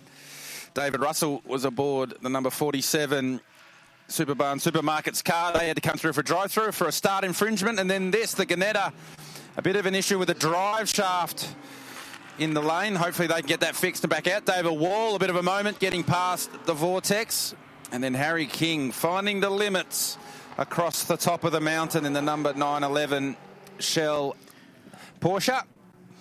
And then it was almost, it was pit stop time. And boy, did it kick off once the pits, first round of pit stops started. Will Brown starting his life as a Triple Eight race engineering driver, and then the on-track battles was just epic for the first couple of laps, leaving pit lane. Cold tyres versus hot tyres.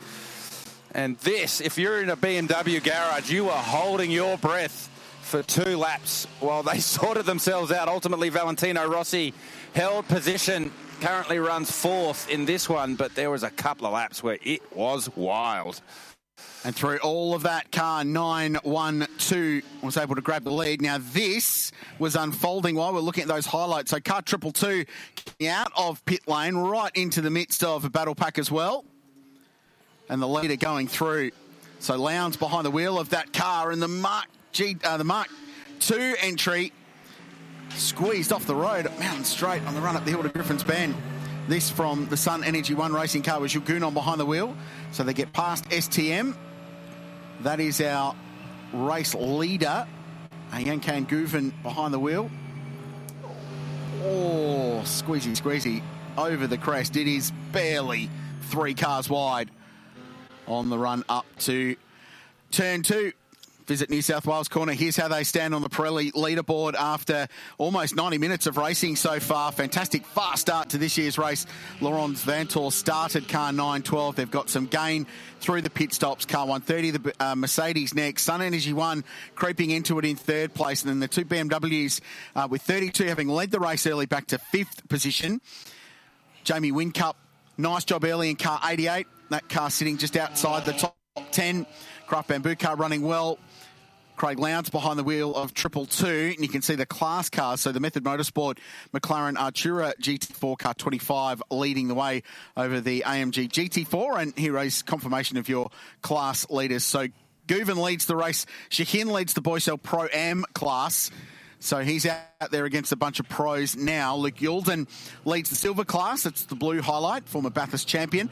Cam McLeod is a superstar young driver doing a really nice job behind the wheel of the IRC GT car, and they are leading the invitational class.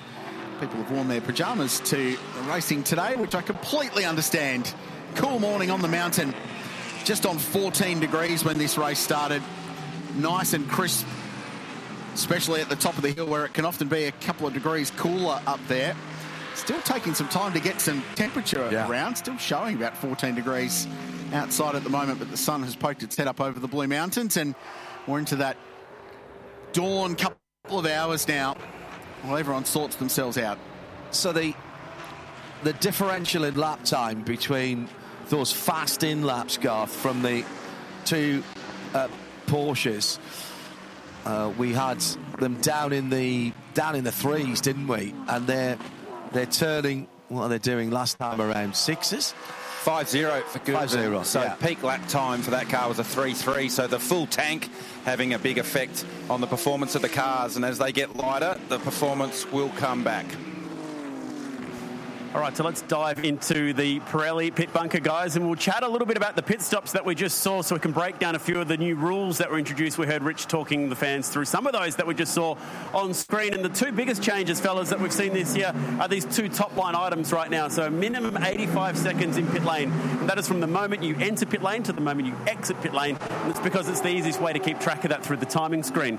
So, what that means is that a lot of the time you'll be sitting stationary for about 20 seconds once the pit stop is done before you get moving. The other big change this year, which sort of slipped under the radar before we got here, is that you were allowed to refuel and service the car, change tyres at the same time. That last year was fuel first, tyres second.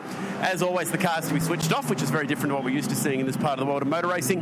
And the speed limit is 40 kilometres down pit lane, which is substantially slower than where it is in a lot of places around the world. And someone's just dived into the pits, and that's the number nine Audi making a second stop very early. So I'll get on that in a second.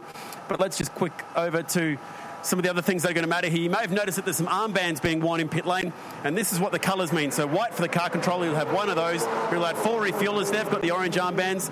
Changing the tyres, you're allowed three mechanics, and they'll be using two rattle guns as well. So you can't change four tyres at once. You can either do fronts or rears or right and left. And then the driver assistant can get in there to change drink bottles, help with the driver change, the radio, the cool suit system, anything like that. So when you're watching the pit stops today, just a few things to watch out for. Speeding in pit lane, there was a lot of drivers doing that in practice early in the week. Making sure the car is always off during a pit stop. Not always pitting during a safety car. That has happened in the past, but with the 85 second minimum, I wouldn't be surprised if we see them taking whatever pit stop chance they get. And for the first time ever, guys, we should be seeing drivers pitting during a full course yellow. I can't wait to see how that one in particular, like it does in Formula One, will change the course of the race today. And a lot of that's going to come down to where you are on the circuit, and that that is that is the only bit of rolling the dice of full course yellow. I I, I think it's a great way to neutralise the circuit quickly and to get back to racing quickly. Um, but it, it does, it's a little bit of a, a roll of the dice because normally the leader under safety car, of course, would get the first chance to come into an open pit. It will depend where they are. And we should say, by the way, that full course yellow could be the prelude to a safety car. It can, if you will, get upgraded to a safety car uh, if necessary. First time we've used full course yellow in Australian motorsport, really, at this level. So a lot of the international teams potentially have a little bit of an advantage there on how to react should that fall and whether to take a stop or not. So that's something we'll need to keep an eye on. It's a bit of a change in strategy.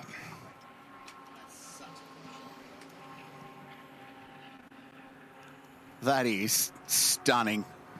Absolutely stunning. That's old school Bathurst coverage, isn't it? Where they had the camera at the top of the hill and that grainy, grainy, just in colour shot that you'd see the two uh, Moffat Ford dealers I knew hoops that- going side I by knew side. you were headed to that shot. I remember that one as Yeah. well. That's awesome. So this car came to the lane just previously. Oh, it's made Oh. contact with the inside wall. Lee Holdsworth. So, so, oh, so lucky Wow. that there wasn't a secondary contact there. So you could see hit the inside wall and ran him wide. Might have done a toe link there Yeah, on so- the back end yeah. of that car. Yeah. It, uh, Lee wants to put the Powerball on because that was very, very lucky Yeah, so indeed. it came to the lane and they're back out again now. So obviously not too much damage to that car. So smart from Lee to bring it back to the lane and have a bit of a check and make sure that's okay before pressing on. You can recover with 10 and a half hours to go from something like that. If you don't come to the lane and something bigger happens, then you can't recover from that. So it's good heads up racing from Lee. Maybe if Lee wins the Powerball because of that save, he can buy us uh, four, five, seven. one-time Bathurst 1000 winner. So he's a real estate man now. He so is too. he's all over that. Go so chat to Lethal I reckon he's on. probably already got a bid in for 400 Conrod Straight. So with 90 minutes into the race, let's just take stock, shall we? And car 912 is leading. So that's the Porsche. Really good sequence through pit stops. Um, we were talking about in laps and out laps, and the sector times that Laurens Vanthoor punched out. He was in the lead. He, he shuffled himself to the front. He had clear racetrack. It was a mid one potentially that he could have done had he completed the lap. Wow. They, it was head down, proper head down stuff. Um, attacked the pit entry and got the car in. So that really helped that team get to the front. He's been chased by David Reynolds, who is, for this weekend, a factory Mercedes AMG driver. The margin officially one second. Jules Gounon, three time winner of this race, in third place. And this is great news with the number 56 Ginetta being pushed out into the lane. New drive shaft, and they are trying to knock it out of gear because it was uh, put in gear by the new driver. I believe it's Paul Bustini behind the wheel. Uh, but the car will get a little splash of fuel before it then rumbles back out on the racetrack. Excellent work by Team 19 to get this car prepared back into the race, and now it's all about having fun for all four of their drivers. And this is another purpose-built race car. There are Ginetta G55s for the road, but there are a race car put into road trim. Battle for position out on the track, and that's cleaned up rather nicely as the Audi comes through on the Porsche. And that was as easy as you like, Luke Youlden making up the position and finds himself in 10th place now uh, in that number 44 Valmont Racing Tigani Motorsport Audi. What's going on up here at Griffin's Bend? Heart of Racing, Mercedes AMG gobbles up another AMG car. So the M Motorsport car, Jack LeBrocq behind the wheel, slow getting out of Griffin's Bend.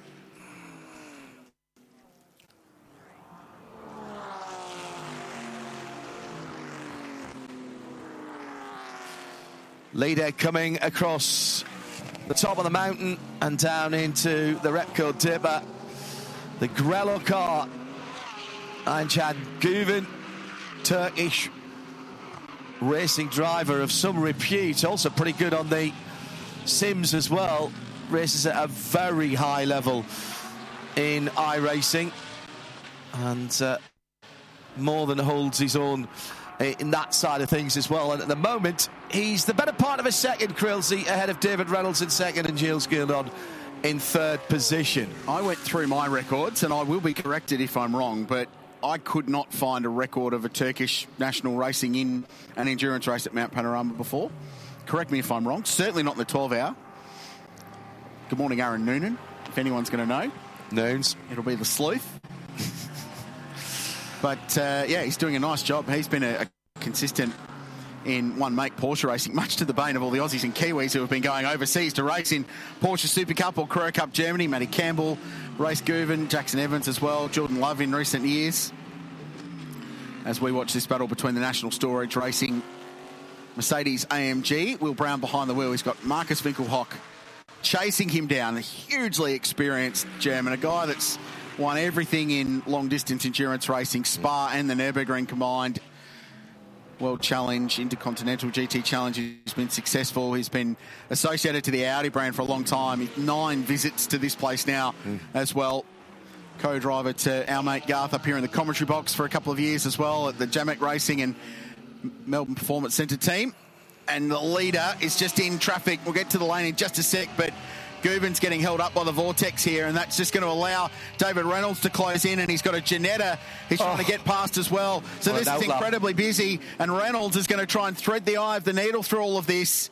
We talked at the start that traffic was going to play a bigger role in this race this year, relative to the last two, especially, and that is proving so.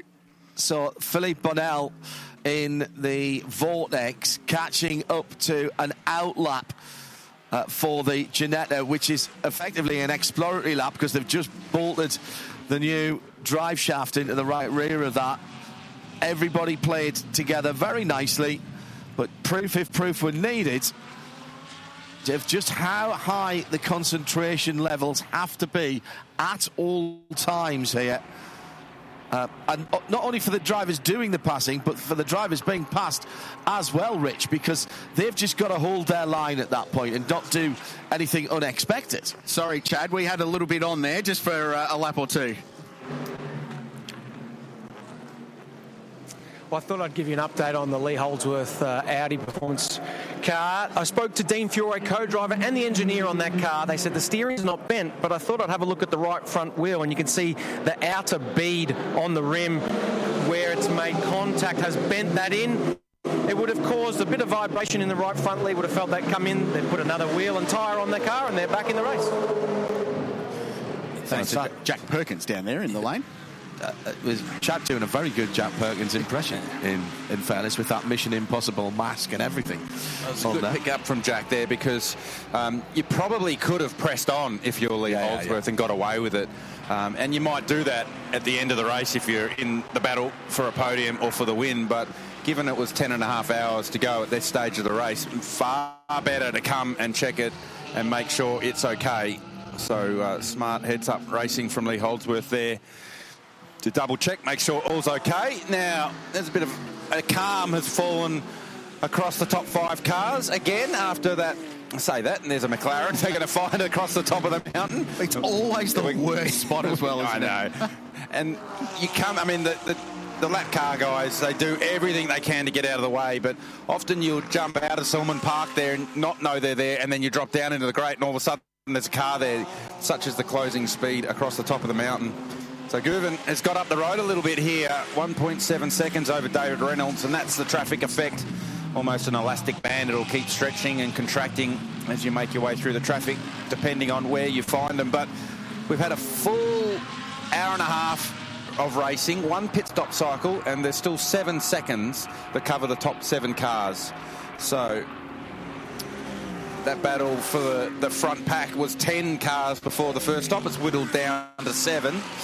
Jayden Ojeda in eighth in the number 77 Craft Bamboo AMG Mercedes. He's 21 seconds off the lead. Talbot in 22. So remember, bronze driver aboard that car, which is a pro car, needs to tick 40 minutes off. But ideally, this is the car. They will go the full stint with Liam behind the wheel. If they can do 70 minutes like they did in the first stint of this race, that will be more than enough for Liam to have cleared what he needs to do in the race and then it will be up to his teammates to do the job. Ricardo Feller and Kelvin van der Linde for the rest of the day. That will become a two-driver car. So they're okay. They're still in this race, mm. but there'll be swings and roundabouts with the Audis because Markus Winkelhock, we think, will hand over to Brad Schumacher at the next stop. But Audi have split their roles. So number two's next stint might see them drop down the leaderboard. But as long as they stay on the lead lap, that's oh, fine. There we go. Okay. At the chase, that's the, the Ginetta facing the wrong direction, but there was another car involved there. I think it was the Lamborghini. I think so, it was the Wall Racing car. Yeah. So the Ginetta getting out of harm's way. Still showing David Wall at the helm of the number 93 Wall Racing a Lamborghini Huracan. There's Yasser Shahin behind. Yasser currently running 12th, looking to put the Lamborghini one lap down. Just getting a few notes on the socials about this mandatory 85 second stop. One thing that we should say is it, it applies all the way through the race because people are asking, does it uh, apply for a last stop late in the race? Yes, it does, is my understanding. No, I think it's just if you connect the fuel rig. But I was, I was just going to yeah. say, yeah. If you connect the fuel rig, then that makes it an 85. So you can't splash and dash, but you can come and take tyres. Uh, right, it's right. Yes, it's it's tires. So yeah. it's more. It's so, but that dependent. means you can't put fuel in at the same time, and you can't change the driver, and you can't change the driver. Yeah. So it's my understanding, without getting into the bowels of the regulations, but um, it has taken away that splash and dash option towards the end of the race that we've seen some teams use. So we will see a different strategic element in the last hour and a half of this one than what we've seen in previous 12-hour events here at Mount Panorama. So you need to get your fuel numbers right for your last fuel stop. Yep. That that makes that one absolutely crucial. I, I don't think a huge amount changes in the fact that you need to do your final pit stop within the final 75 minutes of the race. You tick that box, you're good to go to the end.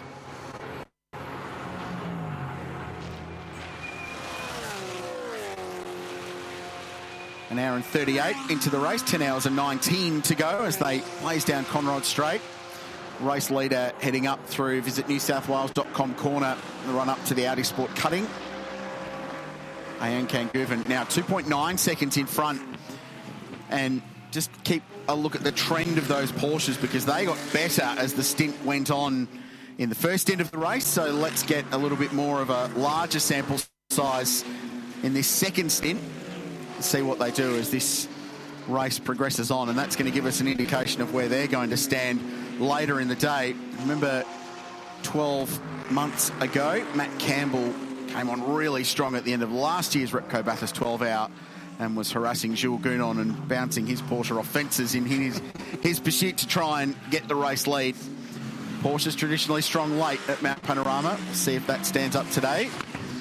The two BMWs, meanwhile, in pretty good shape. Fourth and fifth place in Valentino Rossi, hanging on to the back of Jules Gounon. I was about to make the point that Valentino Rossi not letting triple race winner Jules Gounon get up the road here in this stint. So we saw straight after the pit stop, Valentino Rossi fighting hard for track position over his teammate Charles Weerts. And it was worth the fight because now the tyres come in and the doctor is going to work on the back of last year's race winner in Jules. So we are still curious to see how the BMW goes as the sun continues to rise and the temperature continues to rise also because that was their Achilles heel last year. They were super fast in this part of the race last year. They're doing it again this year, but the question mark remains, can they do it when the heat comes in? And the humidity as well, I think, will be an interesting factor for this car. The only front-running AMG, oh, uh, front-running GT3 car that is turbocharged here this year, going up against all the naturally aspirated variants in the AMG Mercedes, the Porsche, and the Audi. And if it's been one thing, like it's been humid all week long, a lot of moisture in the air. It's not play a role.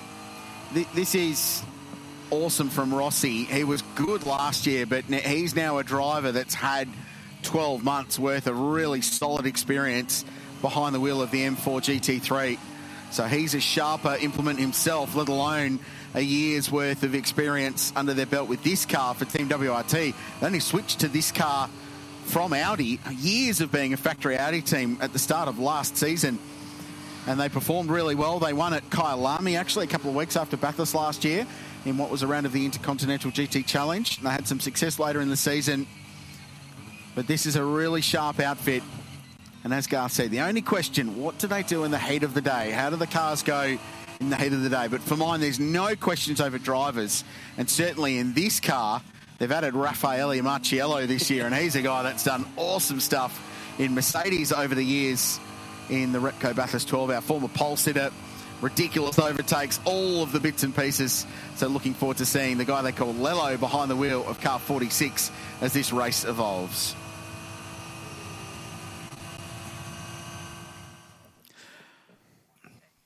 We're on the banks of the Macquarie River in the central tablelands of New South Wales in the vibrant regional centre of Bathurst. The perfect mix of old and new. That's one of the great distilleries here. Had the fortune to responsibly sample some of that product. It's fantastic. Uh, there's rivers, there's bars and restaurants, arts and crafts, there's music as well. Some music coming in the middle of the week as part of the Bathurst Superfest with the Thrift Bathurst 500 coming your way next weekend as well. So this really is the place to be, and that is the scene. It, it is genuinely one of the most beautiful parts of Australia. Rolling hills on the other side of the Blue Mountains, especially at this time of the morning. It's not called Mount Panorama for nothing, Yes, is it? It lives up to the panorama name. That you absolutely cannot go for trades descriptions violations there. does what it says on the tin, or on the fa- side of the mountain. On the side fact. of the mountain, quite literally. This is a Mercedes AMG and BMW fight with David Reynolds and Jules Gounon just behind with Valentino Rossi and Charles Weerts. We go back to Will Brown in sixth. I like the way that we, we started the, the first hour of this race. It looked it was a bit of it was a bit of jabbing, a bit of feeling for where the the cars were, and it's just getting turned up the intensity a little bit. Uh, some of the drivers who started the race have got out, some of them have stayed in, but just starting to turn this up a little bit more now. That period after the after the pit stops or through the pit stop cycle, man, the intensity was hmm. through the roof. So here's our race leader, Ayhancan Guven, through on Paul Tracy, who's running in the 702 car in the invitational class. Gets the job done. The lead that Guven enjoys over David Reynolds in second place there in the AMG Mercedes is two and a half seconds. Uncharacteristically scarmy screen there on the the Porsche. Whether that was something between the layers of the tear off strips that are on there, whether that was on the inside of the screen, I'm not sure. But you do get them when you do put plenty of those tear offs hmm. on the windscreen, you do get a lot of distortion and it gets quite hazy. But you need to run.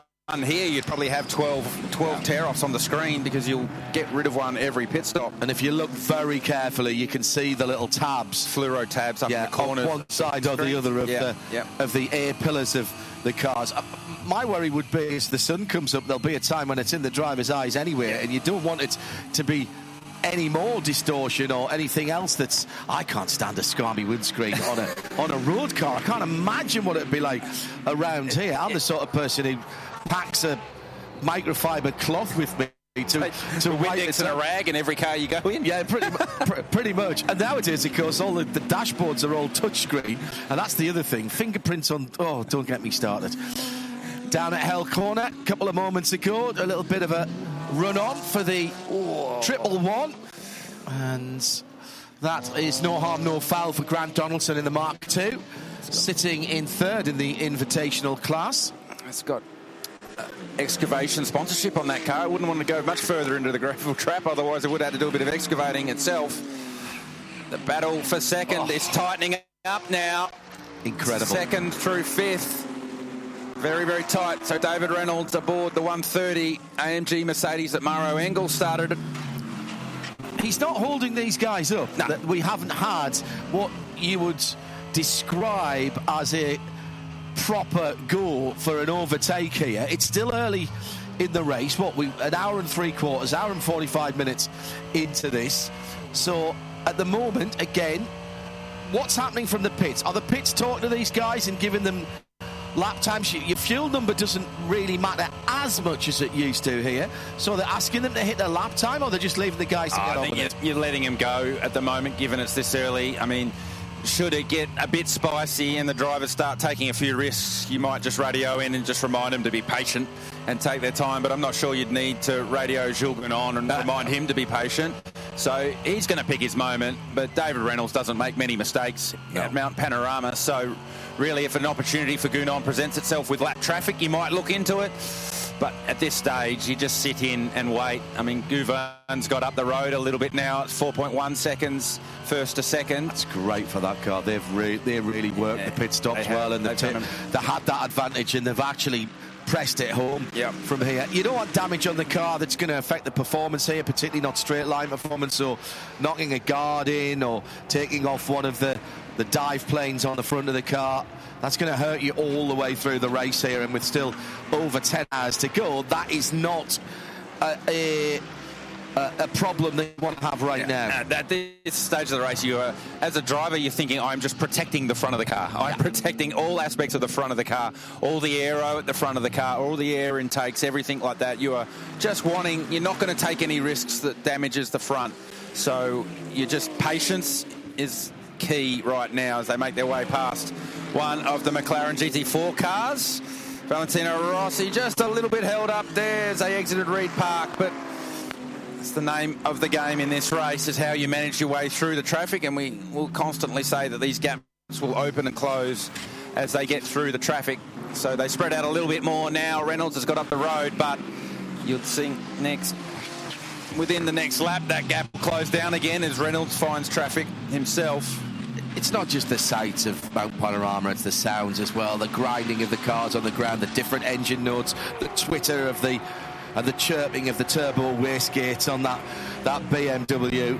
I love the variety that we get in in GT and endurance racing. So many manufacturers interested in it now, and it's because of fabulous races like this and the international audience, global audience that it that it brings. World Endurance Championship, of course, starting uh, in a couple of weeks' time. Add the prototypes into that as well. And GT3 cars going to Le Mans for the first time this year. Many of these drivers will be taking that opportunity in the manufacturers uh, as well. GT3 has been an unmitigated success right across the world. Just pondering David Reynolds and a bit of a feather in the cap for Dave because you don't normally get a factory driving opportunity approaching 40 like he is, 38 years of age, 2017 winner of the Repco Bathurst 1000. But he is still driving as well as he ever had, and proof of that last year, the Street to Surface Paradise. Incredible race win for the Grove Racing team in the Supercars Championship, proving he's still got everything he's got. He just feels like he's in a really good place in his career at the moment. He rang me when he just did this deal, and he goes, "Man, I'm seriously nervous about this. like, this is a big deal. they're, they're But isn't that- isn't that good though? Yeah, it's great. It means something. And he's like, they, they're trusting me. They really trust me. And I was like, Dave, you know what you're doing, mate. You'll be fine. There's a reason why Maro Engel wanted you in the car. Multicoloured Audi is leading the Pro Am, uh, sorry, the silver version of GT3. That's Luke and the flashing blue number gives you its class. The Y or U uh, isn't seeing you. That's Luke, Luke Youlden's identifier, and the 10 is the position overall. Well, speaking of David Reynolds, 2017 Bathurst victory, there's the other half. Yeah. Really popular win that year. Unpredictable win, but a win nonetheless. And Luke, who's been around for such a long time, that's the Valmont Racing team. Such a cool looking race car, too. Tim Pattinson's worked his art on the livery of that squad. Marcel Zalloua and Sergio Pires sharing that car as well. This is the Boysell Pro Am class leader. It's the Shell V Power Porsche from Manthey EMA.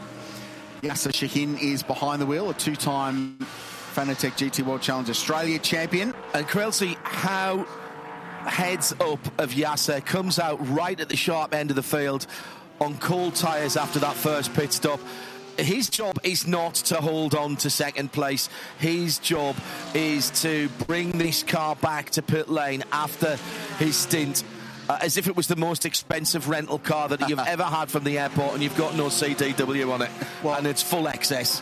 He will be very switched on about what his job today is, which is a Pro Am class win. Correct. Unlike his rival Liam Talbot, who's going for outright and is willing to sacrifice some driving time to do so, Yasser and this team are going for a class victory. Now, if they happen to be in a position to challenge for an outright result later in the day, then brilliant. And when you put Harry King in this car, then it oh. is absolutely going to be in contention for an outright win. But Yasser knows where he's at. Right now, his eyes will be on car 88. That's the Johor Motor Racing Triple Eight entry with Prince Jefri Ibrahim behind the wheel, who is between, well, Craig Lowndes is between he and Yasser Shahin. So they're the first and second in the Pro Am class. Yeah, and he's got at the moment uh, around about 15, 16 seconds of a gap at the moment. And that's what they'll be telling him on the, on the radio from the pitch. You're doing a great job, hit your marks. Uh, this is not the time to fight any battles for that car right now, Garth. No, that's right. Here's our invitational class leader, Cameron McLeod. Aboard the number 91, beautifully turned out, Martini liveried, MARC Mustang, and young Cam doing very good things in his career. A lot of raps on this kid for the future internationally and here in Australia. He was over in the Middle East racing in some endurance racing over there earlier this year. He'll be in the Dunlop Series next week at Bathurst for the Thrifty Bathurst 500 weekend. The second part of the Bathurst Superfest. Yeah, what a week. It's, um, he is very, very Yeah, good. he's this good. young kid. He has made a mark. Matthew Campbell watching on from pit lane. Talking about guys that have made a mark. Yeah, just just just a bit Just of a little bit. Yeah, but just on Cam McLeod, uh, following in his dad's footsteps. So his dad is Ryan McLeod, who has starts in the great race, starts in this race and every other race at this place that's just about ever been held. And the grandson of Peter McLeod, who won here in '87 with Brock and the Holden dealer team, but a great racing family. But he's taking Ryan's approach, which is just drive everything get experience everywhere. He's raced Formula Ford into the V8s, but he's been running um, MARC Cars. He did the sports sedan round, I think, on the streets of the Gold Coast last year to get some street circuit miles, which was really appropriate. And linking up with Keith, Keith Kassulke's team this weekend and that beautifully liveried MARC II entry. Keith just wants to finish this weekend. That's all he wants to do. Tim Slade did a super job of qualifying that car and that invitational class is going to be fun to follow that over the course of the day. Right now, he's leading Nick Percat, so he's got some pretty serious talent around him, Cam McLeod. And you knock off a supercar driver in the same machinery, you're doing a pretty good job. Jan Guven is pulling away from this battle for second on down, and and that's not because David Reynolds is holding anybody up. So Guven's lap times really consistent. He's not losing any time through traffic. Really big props to that young driver. And it's not like Reynolds is holding no. Jules up either. So this ga- gap and this is starting to spread the top for Gouva. It's gone up the road nicely, and that battle for track position after the pit stops was crucial for the 912 Porsche as they continue to lead.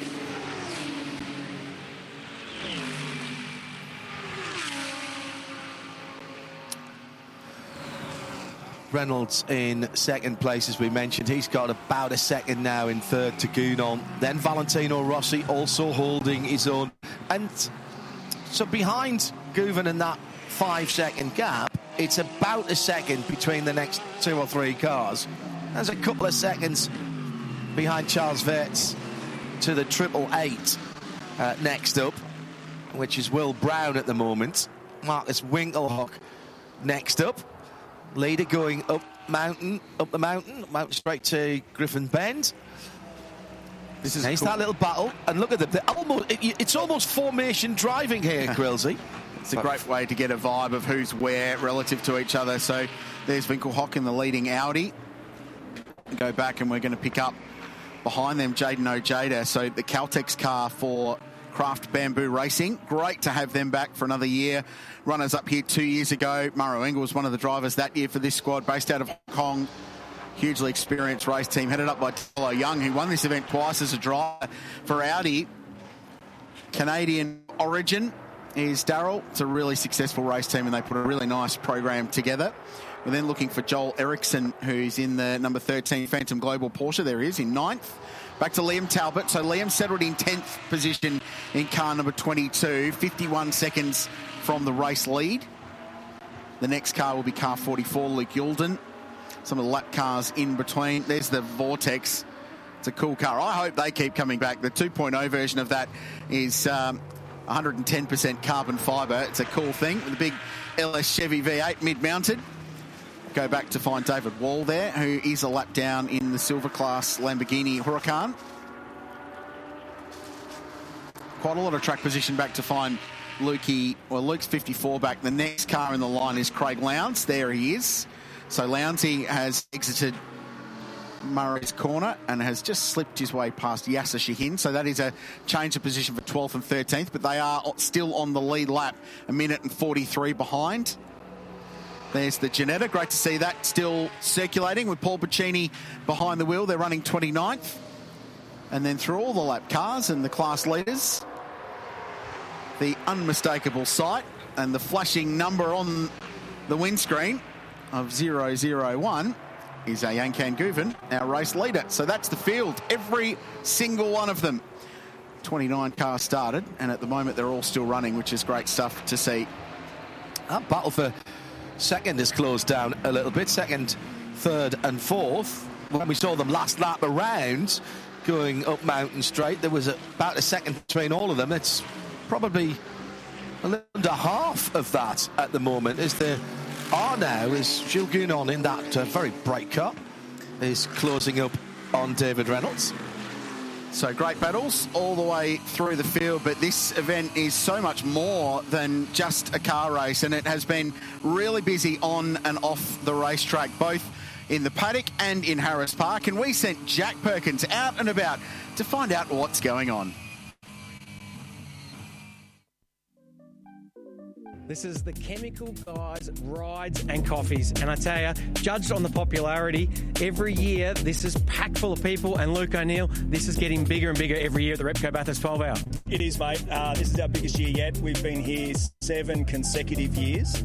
We started, I think, the first year we had maybe 50 cars. This year we have 95 and we are at capacity. Um, it's a it's it's growing really well, and it's great to see that the growth of this is with the growth of the 12 hours. It's coming back after COVID and becoming the event that it was pre-COVID. You know, huge. So, so exciting. There's some really cool cars here. We've got a mixture of old stuff and new stuff. What's your favourite car here this year? Look, uh, uh, these two are, are, are favourites. This is an old E-type, a D-type Jag, and a you know a bit of a modern car, modern twist with the uh, with the R8. I'm a little bit of a fan of a McLaren. Everyone knows that. Anyone who knows me knows I love McLarens. There's the new Artura there, which is the new V6 hybrid, and uh, the SUV of choice, the Aston Martin DBX 707, which has 700 horsepower for you to get to the kids to school faster. Dare I ask, what's the most expensive car here? There is a pretty stunning purple Lamborghini STO. Uh, it is for sale, so we need to talk. It's uh, $888,000. Sounds like I better ring my bank manager. That's it. Chemical guys, rides and coffees down here in the paddock.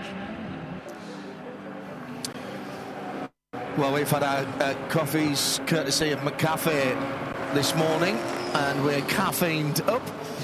The crowds have settled themselves in on the backside. There's some uh, new sunshades as well on the front straight. Um, what a crowd it's been. And you can barely walk through the paddock, even at 5 a.m. this morning when we came in stopping and talking to very knowledgeable fans here, Krills. Jack's a proper car guy. I'm surprised, quarter to eight in the morning, I'm surprised he's not still down there, just poking around. Or what have you done to the rear axle on this thing? Or I've got an LS in that, or what have you done? Cool thing though, and cool Chemical pass. Guys and Rides and Coffee have been a great part of this event. But it, it it's an event, yeah. not just a car race now, and it's what one of the biggest evolutions of the Repco Bathurst 12 hour has been is that, yeah, sure, there's a heap of on track product, and we've had some great support category racing. In fact, I'd urge you to get onto the Bathurst 12 hour YouTube channel and check out the finish to the combined sedans race yesterday because it was last corner hero stuff. Amazing. I'm no spoilers. Away. Um, spoilers. But there is so much to do on and off the track, like ride a T-Rex around. Rexy? I mean, that's normal. It's not the kind of wildlife we're used to seeing here out Mount Panorama, hopping around the top of the mountain, but we've seen some sights over the journey, and we've seen plenty of sights this weekend as well. It's great to see so many people here this weekend, and we saw it when we rolled into town early this week. Just the campsites alone, how many were full early in the week as uh, this race continues to grow in stature some great sight lines as well at the top of the mountain if you're an amateur photographer or you just like pointing your camera at race cars and let's be honest why wouldn't you no big high catch fencing there so you get some cracking panning shots or if you're clever and you've got a really fast shutter speed and you can freeze the cars going through get a nice depth of field with all of you back down into the paddock uh, it is it's a great place to come. I know that many of the RSL collective all around the world at the moment is uh, are planning to come next year. It's an un- uh, unusual way to do your lap chart there, one Pearl one. And what I think just getting in early ahead of the Repco Bathurst 1000 in October when you might need a scarf. Yeah, scarf. a scarf, beanie, shorts, t-shirt, yeah, exactly. and thermals all yeah. in the one day. Won't need it this weekend, but start knitting now, and I reckon by October, ready to go. This is our race leader.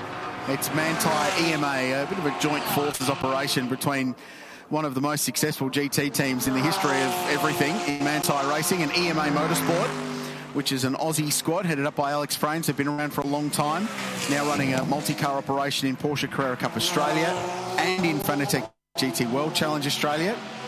And this is the leading car. They, they ran in the DTM last year and won it, mm-hmm. which was an awesome job. So really cool to see what this program is achieving. And they're putting their best foot forward. And driver is pulling away in front, 6.5 seconds, the leading margin. And we've gone through a, another race hour, now under 10 hours to go. How I always like the, uh, the onboard shot, Garth, to see how the drivers are coping with what's going on. I remember the overhead shot we had of the Bentley back down through the years, and just seeing the paucity of movement, how still they are, how relaxed they are. You would not think he was pulling the speeds he's doing. You would think he was driving it around the paddock at the moment. And that's what you want. That's a driver that is at one with himself and the car. At one with himself in the car. He's just done the fastest lap of the race when we just took that on board a 3-2. And it looks like he's heading down to Macca's for his Sunday morning coffee. So 6.9 seconds, the gap first to second. And you're right, John, just looks incredibly calm behind the wheel of this car. And that's how you want to drive. I mean, the energy burnt is energy wasted. And if you're moving around too much or, you know, worried about the rear vision mirror, just focus on your inputs, focus on the job at hand for you. And uh, that's how you go fast. And Guven proving that. So that Porsche continues to show speed. Here we see at Valentino Rossi going to work on the rear bumper of Jules Gounon. So Rossi continues to impress on his second visit to Mount Panorama.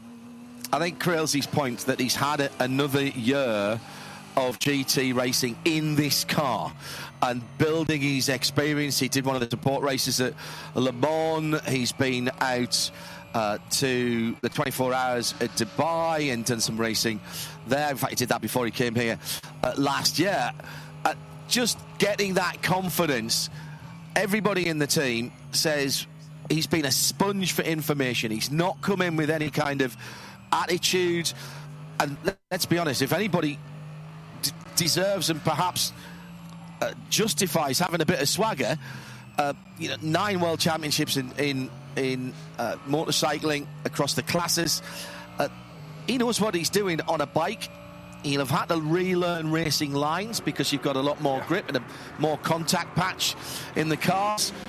But he's done that, and he's done it in a way that basically he turned to the team and said, "Treat me like a rookie." Yeah, it's not fun. It's not like I'm just here have a bit of a oh, laugh Oh, no. and something No. to do post Moto GP to fill my time in. Like this is, I'm here. I'm going to do this properly. Every time you walk past the garage, if he's not doing an autograph session, he's in the data mahal, working hard, trying to understand what it is that he needs to do. So Nick Percat in the lane from the Invitational class in that number 10. The Matt Stone Racing MARC GT. That's a mean looking thing, isn't it? Now they are doing full service up on that hijack. Just have a look at the brake calipers there. Maybe it's a little bit off sequence, so I'm wondering whether they felt there was an issue with that car. Weerts has got around Rossi, so that's a change of position. Charles Weerts up to fourth, Rossi back to fifth. So within the space of one lap, Rossi's gone from looking to battle to grab third off Jules Gounon to now losing a spot to his teammate in Charles Weerts in the Shell number 32 BMW M4. Well, that must have happened either at, at Murray's Yeah. or at the first corner Yeah, that's right. Corner. So I wonder whether maybe a bit of traffic amongst all that. So here we go on board with Valentino Rossi. To go a bit deep here. I just misses the apex at Murray's and up on the curb and snaps sideways. So you're right, John. It happened at both those corners you mentioned. Didn't get the run off the final corner, and Charles Weerts didn't need a second invitation to shove it up the inside down here at turn one. Rossi let him go. Yeah, I was going to say if Yeah. that's not his teammate, he maybe defends a little bit more. Certainly later on in the race, he'll defend a little bit Oh, more. yeah. As soon as you, if you made that mistake at the final corner, if it was anyone other than your teammate, you're just shutting the door straight away to not give anyone that opportunity to get the pass done at turn one. But you can look at the gap that that's given Jules Gounon now. He's scampered up the road near on three seconds after the two BMWs were battling over fourth and fifth. Here's our race leader putting down its its teammate a lap down, Yasser Shahin, who leads the Pro-Am. Class. So that's 13th now. He's One lapped. lap down, yeah. Yeah. So everybody beyond 12th, which is Craig Lowndes in the Triple 2, uh, is a lap back. Yasser won't. That again. That's that is not an issue for Yasser and that 911 numbered car. He's he's looking for pro am and he's still ahead of uh, Jack LeBrocq, and that's the car he got. Uh, Jack LeBrocq in the Mercedes number 48 and Jefri Ibrahim also in the Mercedes. They are also right there. So first, second, and third. The Am now sit 13th, 14th, and 15th. Uh, and there's a bit of bit of real estate between them. The, the car I think will worry about going a lap down is the next one in line, which is Craig Lowndes and Scott Taylor Motorsport. So that's a full pro operation. They need to stay on the lead lap. They're a minute and 55 behind now. As- Joel Eriksson. Yeah, yeah, he's flying. 2029. And the reason for that is A, we're getting more evidence that the Porsches are really good over a stint length, right towards the end of a stint. And B, we're getting close towards that pit stop shuffle, which today is going to be a case of in laps and out laps are going to win you the race because it's 85 seconds, whatever you do through pit lane. So, how you attack the circuit before the pit stop, and I think especially after it, is going to dictate how this race plays out. And in a race that traditionally is one where track position is king, if you can get up front, you will have a much, much better chance of staying there than if you're trying to race your way to the front.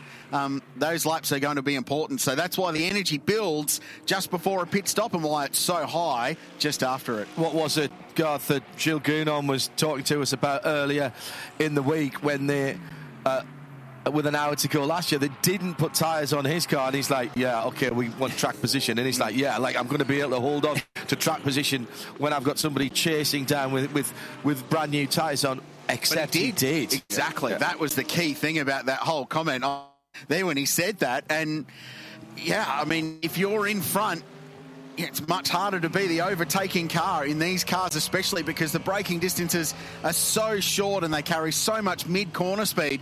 To pull a move off when you've got two equally matched world class drivers is really challenging. Jump on board and the run up the hill and uh, the Shell V Power Manthey EMA car behind. Yasser Shahin in front, I should say. Yasser just rolled out of it there before the braking zone into turn two for both. David Reynolds going through. Dave Reynolds and Jules Gounon.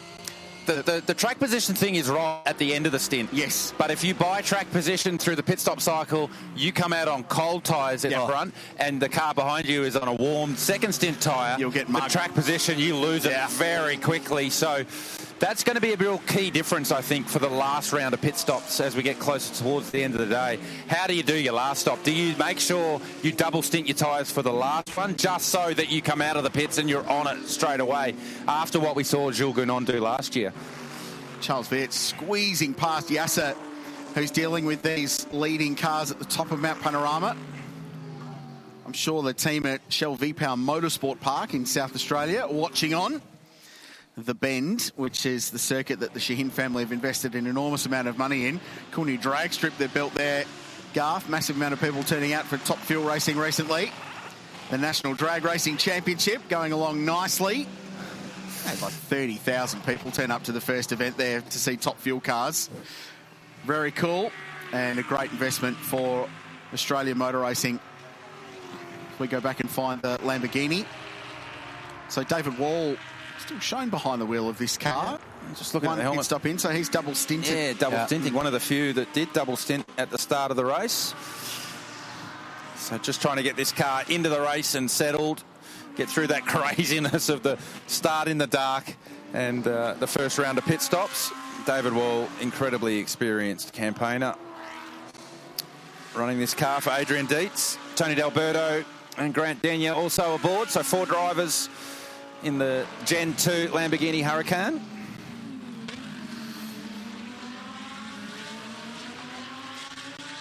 So the Audi is the Luke Youlden car. That's who, effectively, that's who they're racing. About half a lap between those two. So Youlden as well has double stinted. So mm.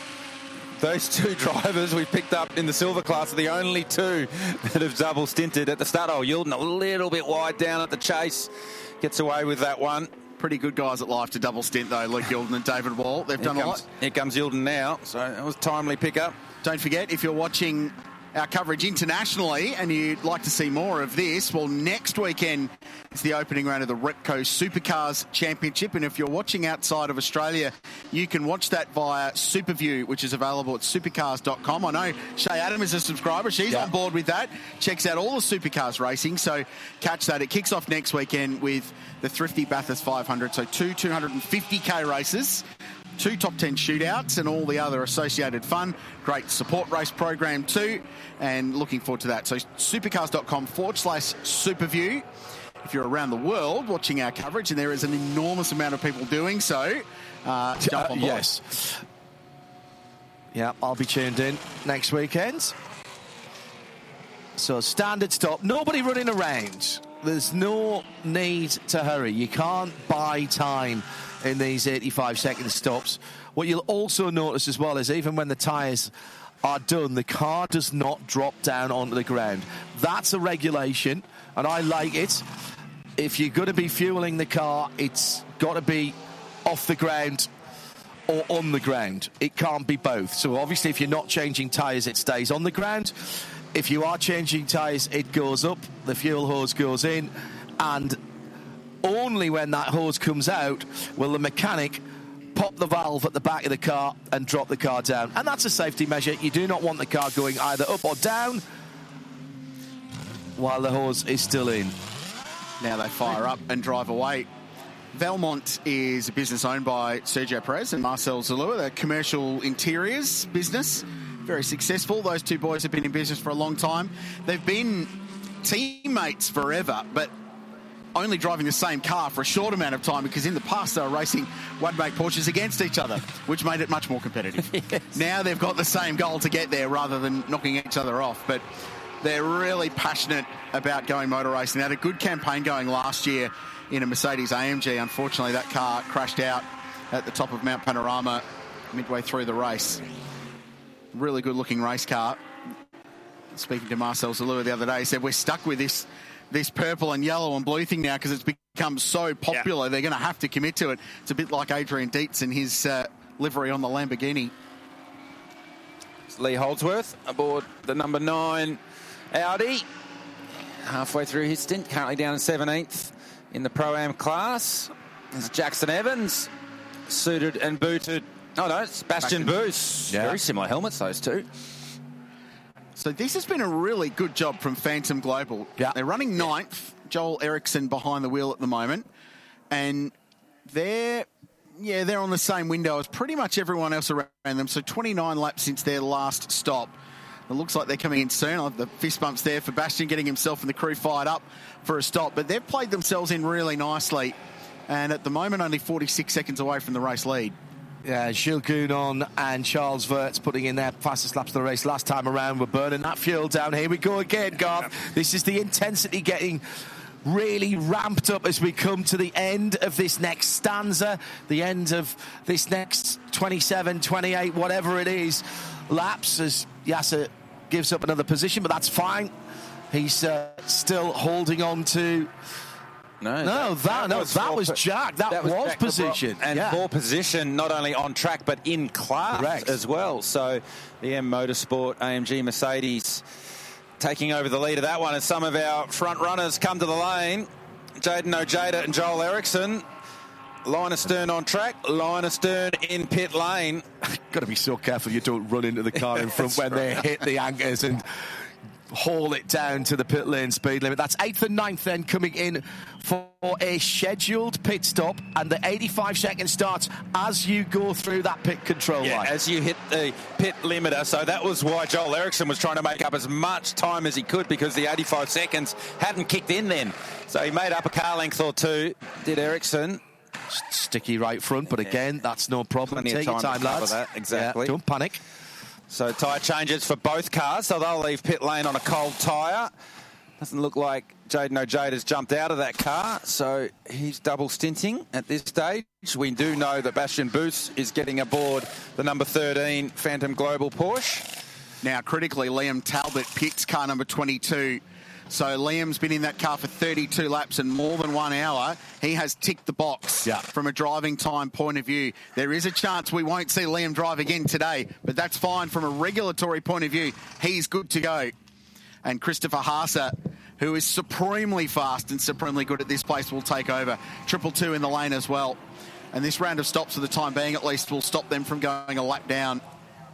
But they are slightly out of sequence compared to our race leaders. The 22 Audi was the first of the front runners to come to the lane in the first round of pit stops. Here comes the number 32. Charles Weerts. Yeah, Charles Weerts. So he drops out of fourth spot.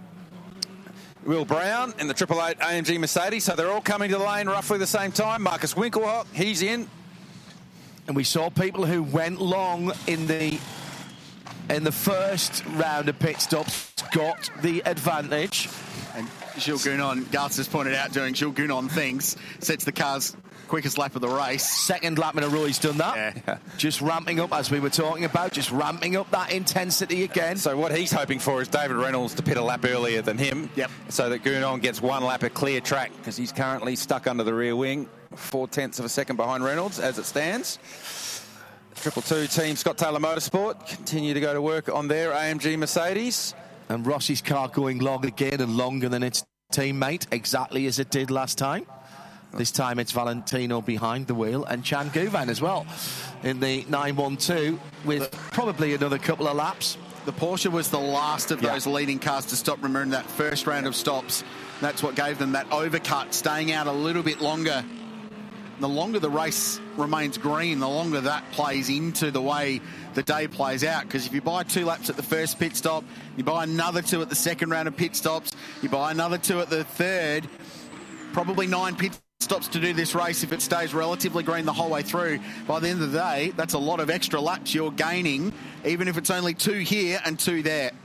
So the 32 BMW back on the road, showing Dries Vanthoor behind the wheel. Did Will Brown stay aboard car Triple Eight double stint? Saying that at the moment, we didn't Wait see the timing the stop. Yeah, I believe Will Brown is double stinting in this one, guys. And check out the pit stop time on that one from Will Brown. One minute 25.1. 85.1 seconds in pit lane. Yeah, so you do you have that timer in the car that counts time. down. So you that's what it works to. You, you try and get down to that. Like as soon as it goes green, you are limiter off and go. So here's a couple into the lane. Well, we're just That's talking Paul about- Tracy. Oh, Paul. Taking a bit too much curb on entry to pit lane, and David Wall giving him a bit of a hurry up. It's it's not an Indy car, Paul. It doesn't have all that downforce to help slow it down. Not the first to have a moment on pit No. entry here at Bathurst. D- doesn't have ABS either, so it'll not quite pull up as quickly as the GT3 cars, and that is something that people have to be aware of. Last year's winner, in fact, last two years' winning car. But this is actually the car that won the race last year. It had been retired, a one and done race winner here at Bathurst, and put into a museum in New York, into uh, the sixth floor of a building, and they decided the uh, they were going to unretire it. Get out, to crane it out. There's quite a high global demand for GT3 cars at the moment, so the manufacturers can't spit them out quick enough. So they had to go back to last year's chassis SunEnergy1 Racing. So that will be Kenny Habul jumping aboard that car now, much in the same way that Liam Talbot has already done his driving time in 22. We expect this to be Kenny's stint for the day. So he'll jump aboard in his quest for three Bathurst victories. And Gounon jumps out after a very good stint in car 75. Valentino Rossi jumped out of his car, and Lello, Raffaele Marciello, will jump on board car 46. So that's particularly exciting. Love watching that guy go to work. Yeah, so maybe a little bit long on the driver change there for the SunEnergy1 team. Car controller with a bit of urgency, wanting that car to get out of pit lane in a hurry. Here comes our race leader into the lane. So they've gone super long again in the 912 Manthey EMA Porsche. And does Guven stay aboard the car or does he jump out?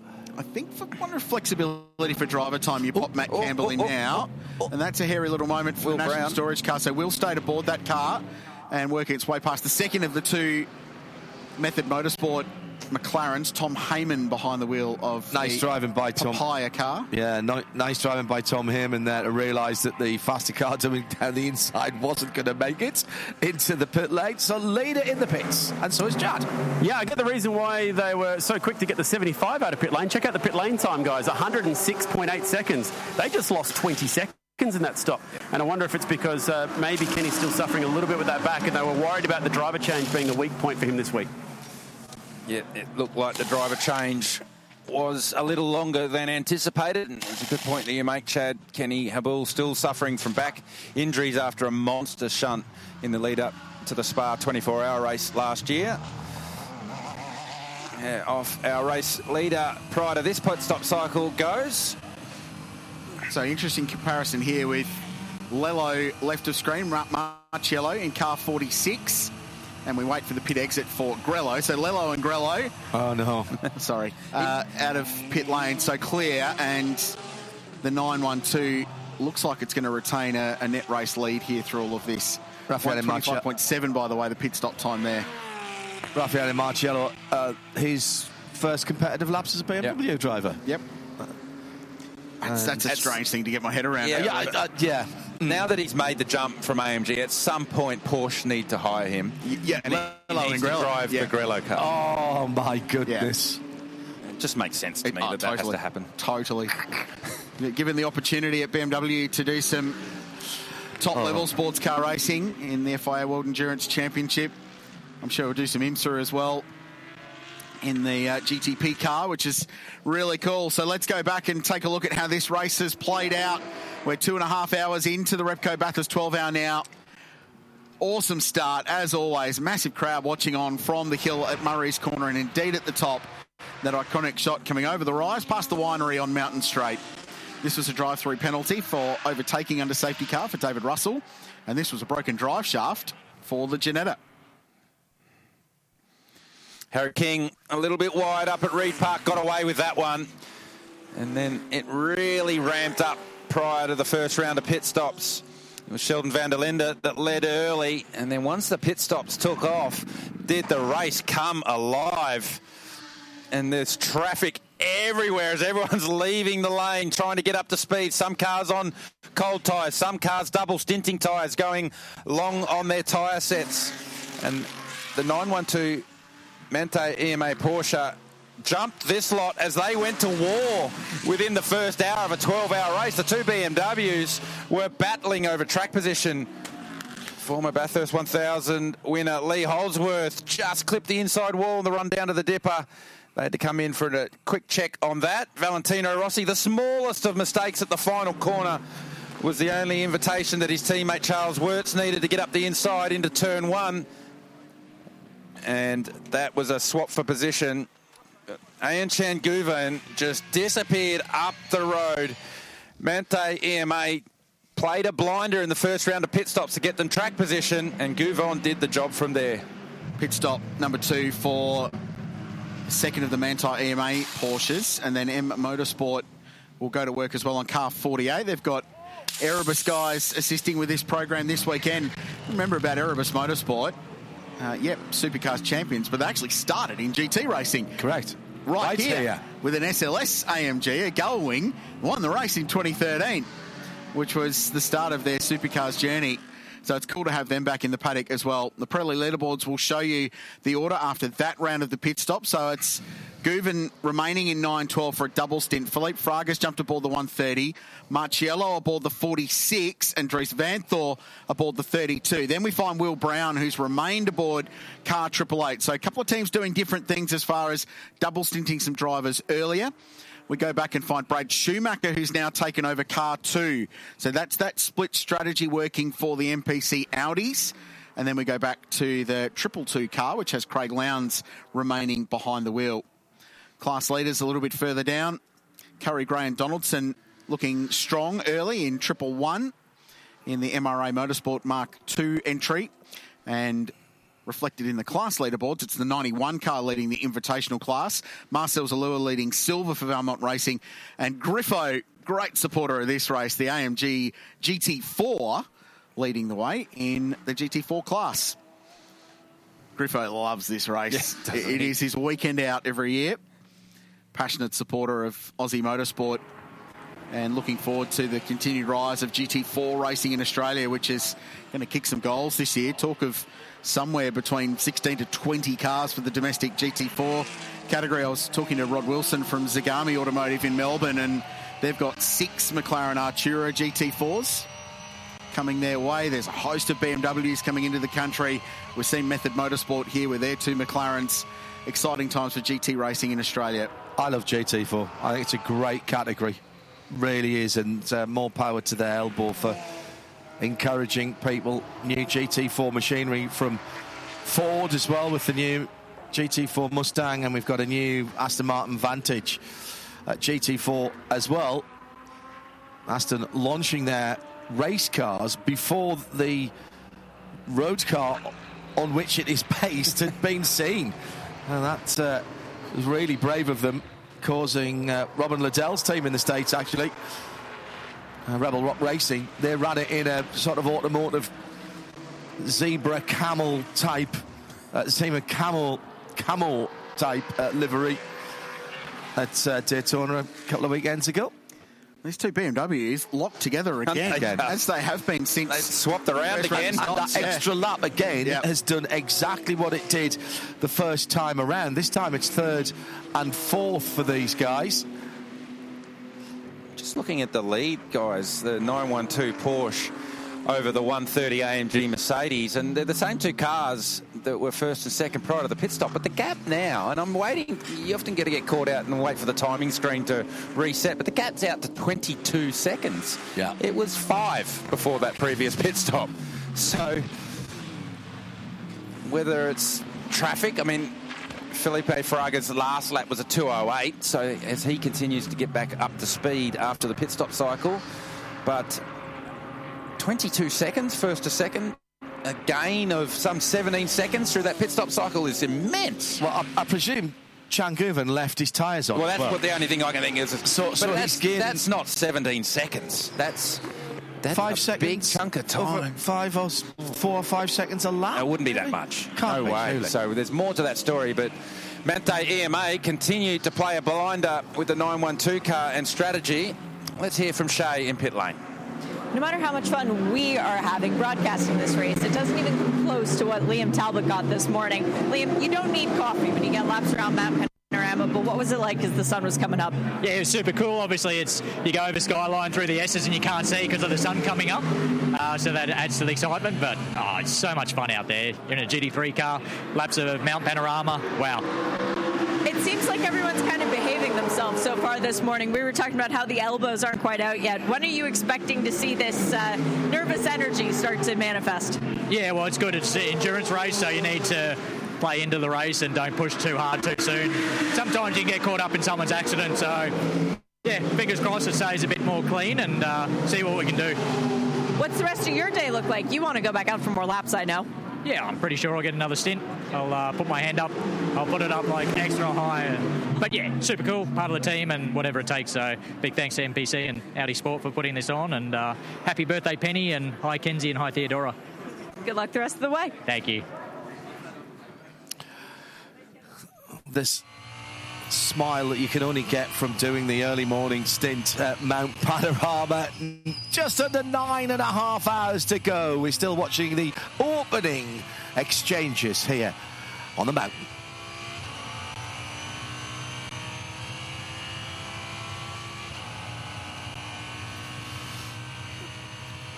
Valentino Rossi having completed his stint and straight into the data. He's worked hard and hauling a, a GT3 car around here. We were having this chat earlier on the week, Garth, weren't we? It's easy to drive a GT3 car with all these uh, all these aids nowadays. These drivers don't know they're born, etc., etc. Uh, Some of the most uninformed comments I- they could possibly have. I love it when people tell me it's easy to drive a GT3 car because they've got ABS and traction control and a huge amount of aero. So, righto, you go have a go and see if you can get within one second of the pros that drive these things because I've tried and I've done a lap or two around here and it is hard work. So, for Valentino, that battle that he had straight out of pit lane after the pit, first round of pit stops And the pace that he had to stay on the rear bumper of Jules Gounon all the way through that stint was seriously impressive. So the 46 car with Raffaele Marciello aboard now continues to run third. And the 46 car slowly making its way towards the front. Started from ninth and just picking them off one by one. And there's, to be fair, there's a point to be made about that as well, about the the bronze drivers that do an unbelievable job to get even within a fraction yeah. of those guys that are in the car. And Kenny Habul's actually, he's come out this morning um, and talking about that gentleman driver Yeah. tag being overrated because they're not. They are. They work as hard at their driving as any of the pros do, and to get within a few tenths of those guns in those cars is a huge achievement. Have you seen Kenny's state of physical fitness, by the way? He's ripped. He's, He got on it after that crash, hasn't he? In Oh, recovery. work. He is right worked hard. Works hard at the driving too. It's you know it, it's not their primary source of income, but the the gentleman tag probably came from early DT Yeah. driving, and it's moved beyond that now. Like these guys, like your Kenny Habuls, your Yasser Shahins, your Liam Talbots, your Brad Schumachers, they are not gentleman drivers. Stefan Wendl at AMG uh, likes to say late starting professionals. Yeah. And I kind of like that tag. Lackey Heinz, who's up on the top of the mountain, said uh, he's just uh, talking about Kenny, he's just diving down the inside of somebody into Skyline. He's lit. He's got the afterburners on, and he's he's in traffic at the moment, and he's he's doing the job that he's out there to do. Keep that car in contention. Keep all the little bits of carbon fibre on the front of it, and get through this stint. It's a good little battle pack too as he looks down the inside, of the elbow. Is that Grant Denyer? The Audi? It's, uh, it's uh, V10 of some Yeah, description. that's Yep. Lambo, sorry. sorry. Well, Grant did his first six of Mount Panorama earlier in the weekend as well in this brand new Lamborghini. Busy boy, TV lands, lives just the other side of Mount Panorama, proper Bathurst local. Mm. And he's in his first stint in that car. So Kenny gets by. He's got Jayden Ojeda behind him. That's for track position. And then Bastian Buus, who should be pretty rapid aboard the Phantom Global car, he's actually just got past Jayden Ojeda. So that Porsche continues its march forward.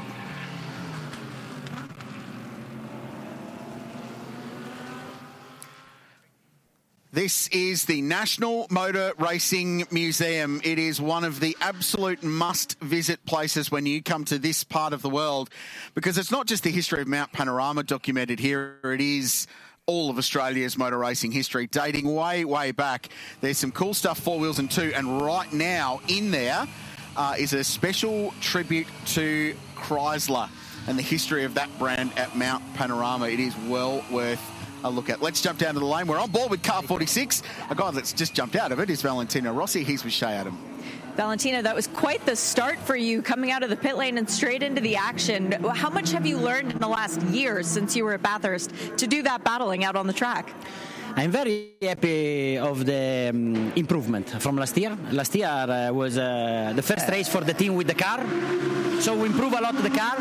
But also during the, the, the last year, I also improved the driving and uh, the way to bring at the limit the, the GT3. And I'm happy because I'm a lot faster than last year, and uh, my stint was uh, was very good. I can fight all the stint uh, together with uh, with Gounon that won last year and is very fast, and also with uh, with Charles, with Weerts, with my teammate, and uh, was good. I enjoy a lot. Uh, we are on the fight. I mean, uh, the Porsche looks a bit too fast, but the race is very long. We need to understand our performance when become more hot. Good luck the rest of the way. Thank you. Ciao. Hard not to be impressed by that look, guy. look, I we- we've talked about him already, but he's not messing about. We were talking about this uh, earlier in the week, Garth, weren't we? He's not come here to make up the numbers. This is not a vanity project. He's come to be a race driver, and by no means is he a weak link in that car. We've just seen him. He's he's lap stint average was a two or five flat in that first session, uh, that first stint that he did. Yeah, he, he said that. He said I was on the rear bumper of Jules Gounon and he won the race last year. I'm pretty happy about that, and I he should, should be. be. he should be. I mean, John, you've seen a lot more of him than we have here in Australia. The rate of his improvement has been seriously rapid.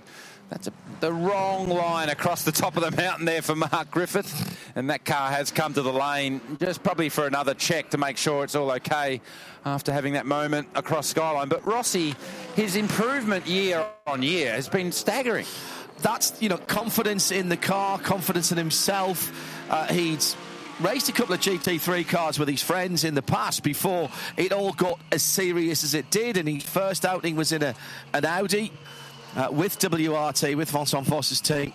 And, you know, one, when they switched to BMW, that just ratcheted everything up. And I know that he he would not be here if he didn't believe he could do it. He, he does not want to be the weak link, and he's not. And he said to Vincent right from the start, "You've got to be honest with me," and they have been, and he's good. Yeah. He is just good. Rather annoyingly, he's a lovely bloke as well. a ripping guy. uh, fun Vale fact, he's also a damn fine DJ as well because at the, the, the last party that WRT had after uh, a couple of test days at Spa, they took over one of the hostelries down in the, the town centre uh, and round about midnight, Vale went onto the decks and proved that he could beat Mix and uh, do all the DJ things, uh, not just on vinyl, but on the uh, the digital side of things as well. And a good time was had by all. I've seen some video of it. He's just he's living his best life. More power to his elbow. Fantastic. Absolutely. And it, and it does. Listen, as somebody who I live and breathe endurance racing, and if it shines a light on endurance racing and it brings some of his fans from the two wheel world to come and have a look at this, I think anybody who likes motorsport would love what we're seeing now and what we see throughout the GT3 calendar and endurance racing calendar, up to and including Le Mans, of course, this year. If it brings more people in, I'm, I'm very, very happy. Yeah, no wrong with that. No. Here's the number 130 AMG Mercedes with Felipe Fraga at the wheel, coming across one of the GT4 McLarens across the top of the skyline. And it has just popped up on our timing screen that the 130 AMG is under investigation for the pit stop. So that's the last pit stop cycle. Fraga does get up the inside, and Raffaele Marciello in the number 46 BMW that he Vortex. shares with Valentino Rossi. And here's the 701 Vortex, the invitational car. And that looks to me like McPhillamy and potentially. If it can't get out of there, which I think it will struggle, this is Yeah. the first yellow flag intervention. Now, will it be Julian full course yellow, No, or will call. it be safety car? So we wait, as will all of pit lane stand to attention right now. Uh, as Julian Bolo behind the wheel of that car, looks like he lost it on the way in. Yes, he did. Uh, car got light. There we go. Safety car, full safety car, importantly. So that will mean that we see for the first time in the race the BMW XM coming out of the pit lane. An utterly brilliant piece of BMW M Sport engineering. Only the second time they've ever been responsible for a full car. And despite the fact that we're only, what, eight, ten laps, depending on uh, where you are in your, your cycle, but it is very early on, so a third of the way into the cycle. We're thinking about coming into the pit lane. Now, remember, as soon as you put the fuel hose on, it's an 85 second stop. So, what are you going to do here? Are you going to just change tyres? And put in, if you're double stinting tyres, do you put a new set of tyres on not- and warm doing- them up? you know, after eight laps after a stop, you're not just doing tyres. So here you you you you're altering your fuel window. Yeah. So. The rule of thumb is that once you've done half a tank of fuel, you come to the lane. Just because we saw the 46 WRT crew standing at attention doesn't mean they're actually coming to the lane. That's standard procedure. See a safety car, get ready, wait for the call. Right, the investigation continues with the uh, AMG number 130. Let's uh, have a word with David Reynolds and find out what's going on. Uh, morning, David. Uh, good morning, everyone. How are you today? Uh, we're very well. How are you, more importantly, sir? Uh, yeah, very early start, but I am chipper for this moment, yes. AMG factory driver, Dave Reynolds. Uh, let's get this one out the way first of all before it starts getting busy in the lane. Uh, what went on in, in the lane that's being looked at at the moment? Uh, to be absolutely honest, I have no idea. I just I was standing here about to do the interview and it popped up, so I haven't gone and asked the boys yet, but I don't. I'm pretty sure I didn't speed in pit lane. Um, no, uh, Reynolds, Tander here. Uh, there, uh, there's a bit of chat around that potentially you did more than the 32 lap maximum on your tank of fuel. Oh, uh, yeah, yeah, so. yeah, but. So, like, obviously, we clarified this last night with the race director, and they just don't want us to do um, 32 or 33 laps under full, like, full uh, what do you call it, full quality mode. So, you know, if it's up to the driver to save some fuel and, and like I was in my seat, and I had to hit a certain number and it was really, really hard with all the blokes behind me and I was sitting second on the road. So, you know, I, I was able to go one or two laps longer than everyone else just hearing actually, I think it was an aero adjustment that was going on, and oh, our replay crew working really hard to find that bit of tape. So there's a bit of wing adjustment. Right, let's put that to one side uh, and find out what the uh, the upshot of that is afterwards. Tell us about the start of the race, David. I mean, not not only do you wear all the nice AMG clothing, the Tommy Hilfiger gear, yeah, but you get to start the race.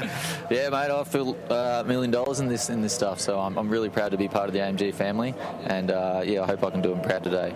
Yeah, my first stint uh, was really good. Maro gave me the car in set, in third position. We we exit the lane in second, and I held my own in, in front of a three-time champion Jules, and it was like a really good dogfight because my, my car wasn't very good at the bottom of the hill, but it was really fast across the top. So I feel like I could make the distance across the top, and he would catch me up uh, around the slower stuff. And there was, you know, we were also he was probably managing fuel, and I was managing fuel as well. So it made it a really tough um, first stint for me, but I thoroughly enjoyed it. Davey Krause here, mate. Good morning. Good morning, uh, Krause. just for those that might not be aware, just tell us how this relationship came together. Um, so yeah, I've done this race a number of times. Uh, more importantly, I've done it in the AMG side. But uh, my friend Maro Engel uh, contacted me over Christmas and said, "Hey mate, um, do you want to come race with me at the 12 hour?" And I said, "Yep, 100%." I mean, you didn't you didn't have didn't have to finish the sentence for me to say yes. So it was like a really cool Christmas present he gave me because I know like he's so fast at this track and he's so good in these cars, and you know I love learning more about this championship and more about these cars, and he's like probably at the top of his game and he's so good at it, and I've just thoroughly enjoyed working with him. Hey Dave, we've been speculating about how this 85 second pit stop calculation is impacting the strategy. What have you guys been talking about, and particularly as it, uh, it as it comes down towards the end of the race in, in nine and a quarter hours' time? Uh, so yeah, it sort of just adds another element of you know difficult difficultiness to this race because normally it's, it's been a, a clear cut race and you know fastest pit stop, and, and you know there's another element it sort of takes that element out, and everyone has the same pit stop time. So, you know, it's really down to you know how much fuel you can save on the track and how fast your car can go. You know, the Porsche looks very very fast at the minute, um, but I think we're in the hunt for you know a top three at least. Uh, if, if the chances, if, if there's a possibility to win, I'm pretty sure Maro when he's in the car going to take it. But hopefully our car can uh, balance itself out as the race goes on because you know on, on the fresh tyre it was quite good, but on the on the low tanks and the old tyre it started to move around a bit and made my job really difficult. But uh, yeah, the, the, pit stop time's set for everyone, so you have to take that out.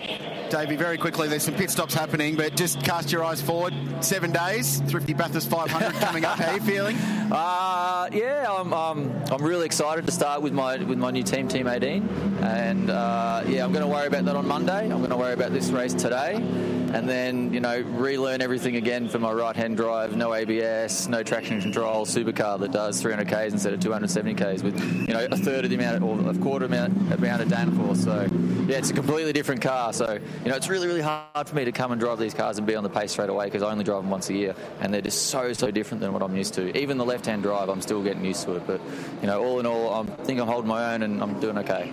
Doing a super job mate. Thank you. Good thanks, luck for the rest of the boys. day. All the best. See you later. Well done. Race well so, two BMWs for WRT are the first to take advantage of an opportunity to come in. I didn't see tyres go on those cars, so they're leaving the warm, warmer Pirellis on there. But that's brim filled again. It wouldn't have been a full fill, Garth, but no. that, that is changing their window and potentially opening up the ta- tactics here. Well, while we are under the control of the brand new BMW XM safety car, this seems like an opportune time to find out more about what makes this car tick.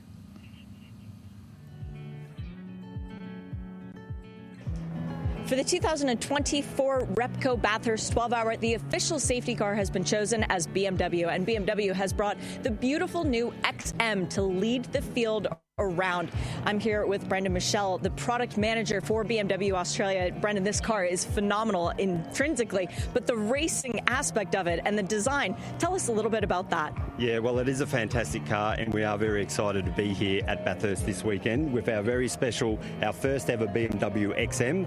Uh, fantastic car, unbelievable drivetrain in this car. We've got a 4.4 litre twin turbo V8 uh, combined with a hybrid system in this car. It's producing 480 kilowatts of power, top speed of 250 kilometres, 0 to 100 in 4.3 seconds, which is just unbelievable performance of a car that sits in this upper end of the luxury SUV segment here in Australia. Um, also, that uh, it's also got a uh, fully electric range for those that want to be a little bit more sustainable of up to 80 kilometres around town of fully electric driving, which is very impressive for a plug-in hybrid vehicle as well. And this car, you talked a little bit about the speed, but the comfort. And we are going to get the car out on the track, the driver's comfort and the cockpit. Tell us a little bit about that. Yeah, so it is a new interior design on this car with a big focus on, on the driver cockpit as well. So, like traditional BMW fashion, uh, everything's angled and, and, geared towards the driver uh, and getting the best out of performance of the car. Uh, no expenses spared in the in the interior of this car. Very luxurious on the interior we mentioned performance, and that's what BMW is all about. And especially when it comes to racing this car with very special ties to the GTP BMW V8 hybrid as well. Yes, that's right. A lot of the technology built into this hybrid car has been copied across from our V8 hybrid, which will start at Le Mans in June later this year. And guys, for people at home who haven't gotten the privilege to see that car in IMSA competition last year, five podium finishes more than any other team, including the win at the Sahlen Six Hours of the Glen. It's going to have to last twice as long for this race, but I guarantee you at some point during the 12 hours, this BMW will be leading the way. And it is doing that exactly now. Uh, ground up design by BMW M Sport, taking in everything that they have learned down through the years. And when you think that the only other car that BMW M Sport have done in its entirety was the awesome BMW M1 back down through the years, a couple of people taking the opportunity to come in and refill their fuel tanks, but still having the 85 seconds, remember, from pit in to pit out. Not taking tyres, they're keeping the warmer Pirellis on. We've got a guest in the Global Broadcast Centre. Normally, I talk to this man, uh, and we have done in the past, when we've been side by side on broadcast duties for Petit Le Mans or one of the American IMSA races. Paul Tracy is joining us. Paul, welcome to the Rep, Repco Bathurst 12 hours. Tell us about this, this the. Uh, the story of, you getting to this race? Well, you know, I came in, in 19 with Paul Paul Morris and uh, Keith Kassulke, and then loved it. Absolutely loved the track, loved the venue, loved coming over. I always loved coming to Australia to race on the Gold Coast, and I was dying to come back, and then COVID happened, and there was really no opportunities. And then I got asked to come back again this year, and, and just loving it. This this track is just it's so epic. It's so challenging. It's one of those tracks, and you know, in the states, some of the tracks we have in the states, they're wore out. The pavements wore out. If you mm. push hard, it doesn't reward you lap time. This track, when you push to the limit, it really rewards you lap time. You, you, had some good times up at the Gold Coast, didn't yeah, you? You had yeah. a couple of great races there. Yeah, no, I, I love it down here, and uh, you know the the field is super competitive, and I, I can't believe that this is the first yellow we've had because the GT yeah. guys have been going at it. You know, when you compare it to Daytona, it was the first part of the race, the first few hours was crash ridden, and uh, these guys are going at you know breakneck pace and uh, really no incidents with any of the GT cars other than this GT4 car that, that just had an off on its own. So that was the, really the first yellow, which is a surprise. And it's back in and back out again. Uh, it's just got to the. Uh, laying down a bit of gravel all over the place from the trap at the, the mufflers are top loose of the hill. Too. Yeah, that's going to need a bit of uh, this, remedial action. This, uh, this, uh, you know how it goes. This yellows breed yellows, right? So this could shake things up. You got you get these guys all lined up with fresh tires and a new driver, and and uh, you see the opportunity to make a move, and these is when this is when they get racy. You're looking sharp again, and yeah. you know, is this is this the start of you coming back and doing some more endurance racing? I hope. I didn't lose all this weight for nothing.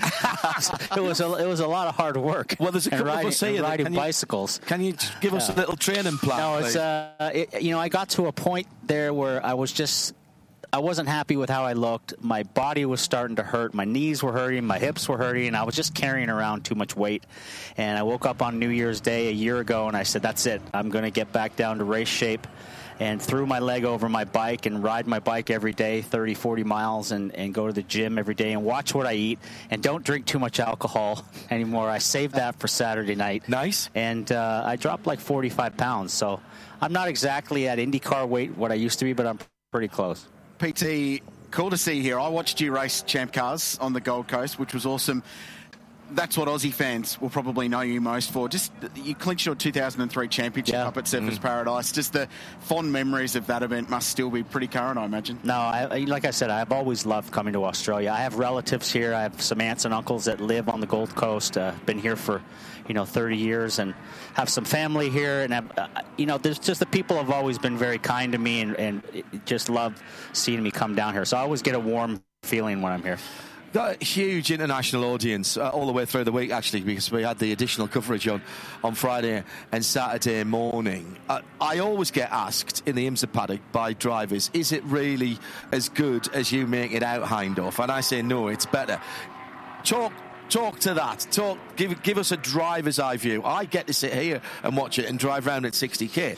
Yeah, like you've been out there. Tell us about this. You know, there's some really great tracks in America: Laguna Seca, Road America, Road Atlanta. Very challenging, but this this track is on just another level to that. I mean, I guess the only other place you could compare this to is like going to the Nurburgring or going to Spa or somewhere like that. It's just so it's so challenging, and there's blind corners, and they're all super fast, super high commitment.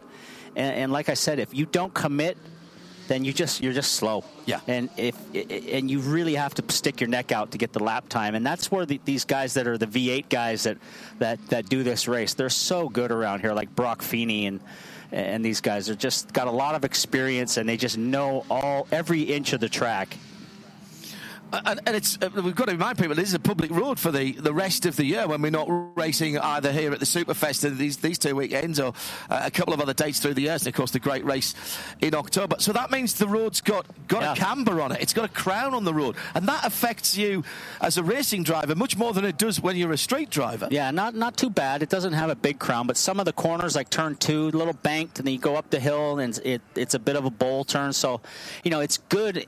From what I hear, if it rains, the the water runs off the track pretty well. Where whereas a lot of the tracks you go to, you, you get big puddles and rivers going across the track, and that gets that gets real dangerous. So, um, you know, for a public road and having street cars drive on it, there's amazing there's an amazing amount of grip in this in this surface. The surface has really really got high grip.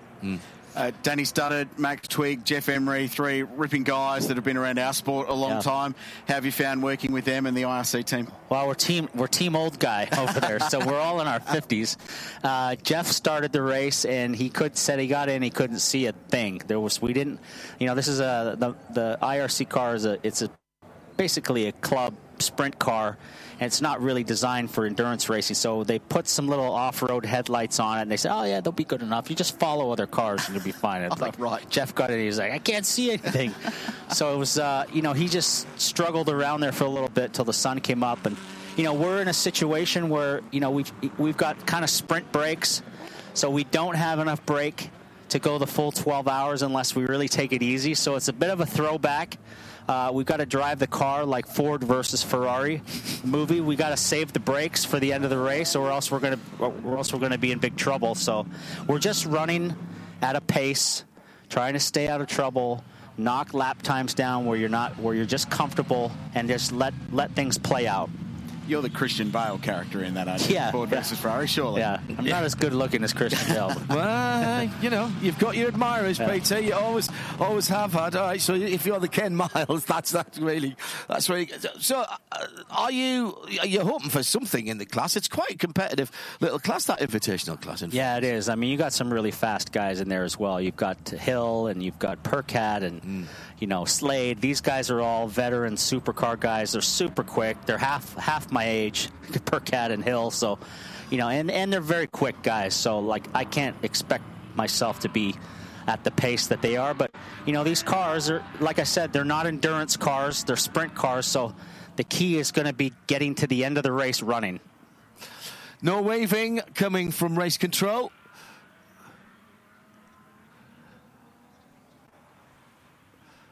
So that was an interesting. Uh, that is the Hollinger car. It's one of Paul's class rivals. That's the, the Superglass Racing Matt Stone entry.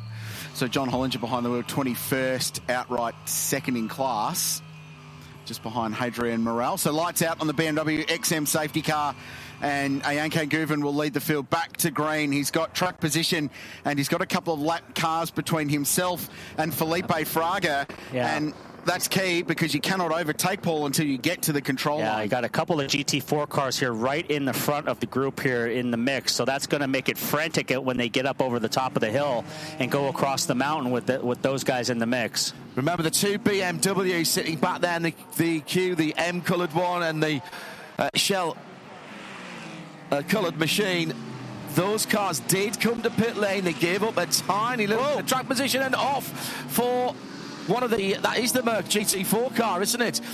Locking up the right front there. That again, I think, was turning in on the grass, and now it's three wide, going up Mountain Straight. Just looking to see if all the Pirellis have survived on that red GT4. I think they have.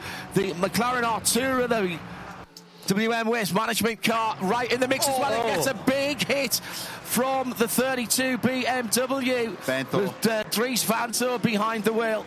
Yeah, Vanthoor gave the uh, GT4 car a little shot in the bumper there. Now it's going to get real tricky for all these guys going across the top with that McLaren right in the middle of the field.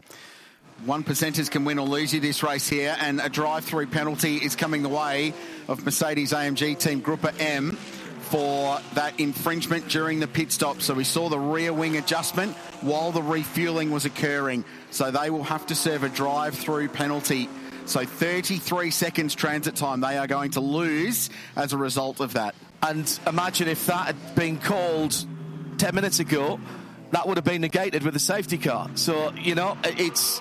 It is that snakes and ladders board that Lounsey had out the other day. Yeah, those, Uh, are the, those are the little things, like those little mistakes, you beat yourself in a race. You make a mistake like that on the last pit stop for that car with, with that Feeney's in, it could cost you the race at the end of the race if you make, make a mistake like that. You may notice that that isn't Garth Tander, whose voice you just heard. Paul Tracy, PT, alongside us, uh, having uh, making his second trip to the mountain on the restart. Uh, we've been talking about tyre warm up as well, Paul. How's how's that going, and how does that affect again the strategy whether you change tyres or not? There's only 12 sets of tyres through the race in this or through the race weekend. Yeah, certainly uh, the car, our, our tires, you can't double stint. They're a smaller tire. They're only a three, 315, whereas the GT3 cars are a 325 tire, much much bigger tire all around. But they're saying the GT3 cars, it's takes about three, four laps for them to get up to temperature in quality in quality light fuel. But when you put a full load of fuel in, you got more weight in the car. It it drives a lot more heat into the tire a little bit quicker. So you know the temperatures now are coming up. It was cool this morning. Uh, tires should come up a little bit quicker now that now that the temperatures are coming up. Getting racy again towards the sharp end of the field. Chris uh, Haase are at the end of a group of cars that starts with the battle for what third, fourth, fifth, and uh, on down with the two BMWs, Marcello, Lello in the 46. When then Dries Vanthoor had that little moment in the 32. They are teammates, different coloured cars. Then it's Brock Feeney, then Bastian Buus uh, in the Porsche. Kenny Habul oh. doing his stint as well, and that safety car, That's, he's burned a bit of that's time. tight there. That's real tight. You had to look down there, and that you don't go through there two abreast. No way. How difficult is it when you've got one of those GT3 cars that carries so much mid corner through there when they get to you at McPhillamy Park? Yeah, well, you can see now. There's these guys. Are, there's more urgency now. The first the first hour, these guys were running nose to tail and just kind of feeling it all out. And now you see these guys are starting to run a little harder, stick the nose in.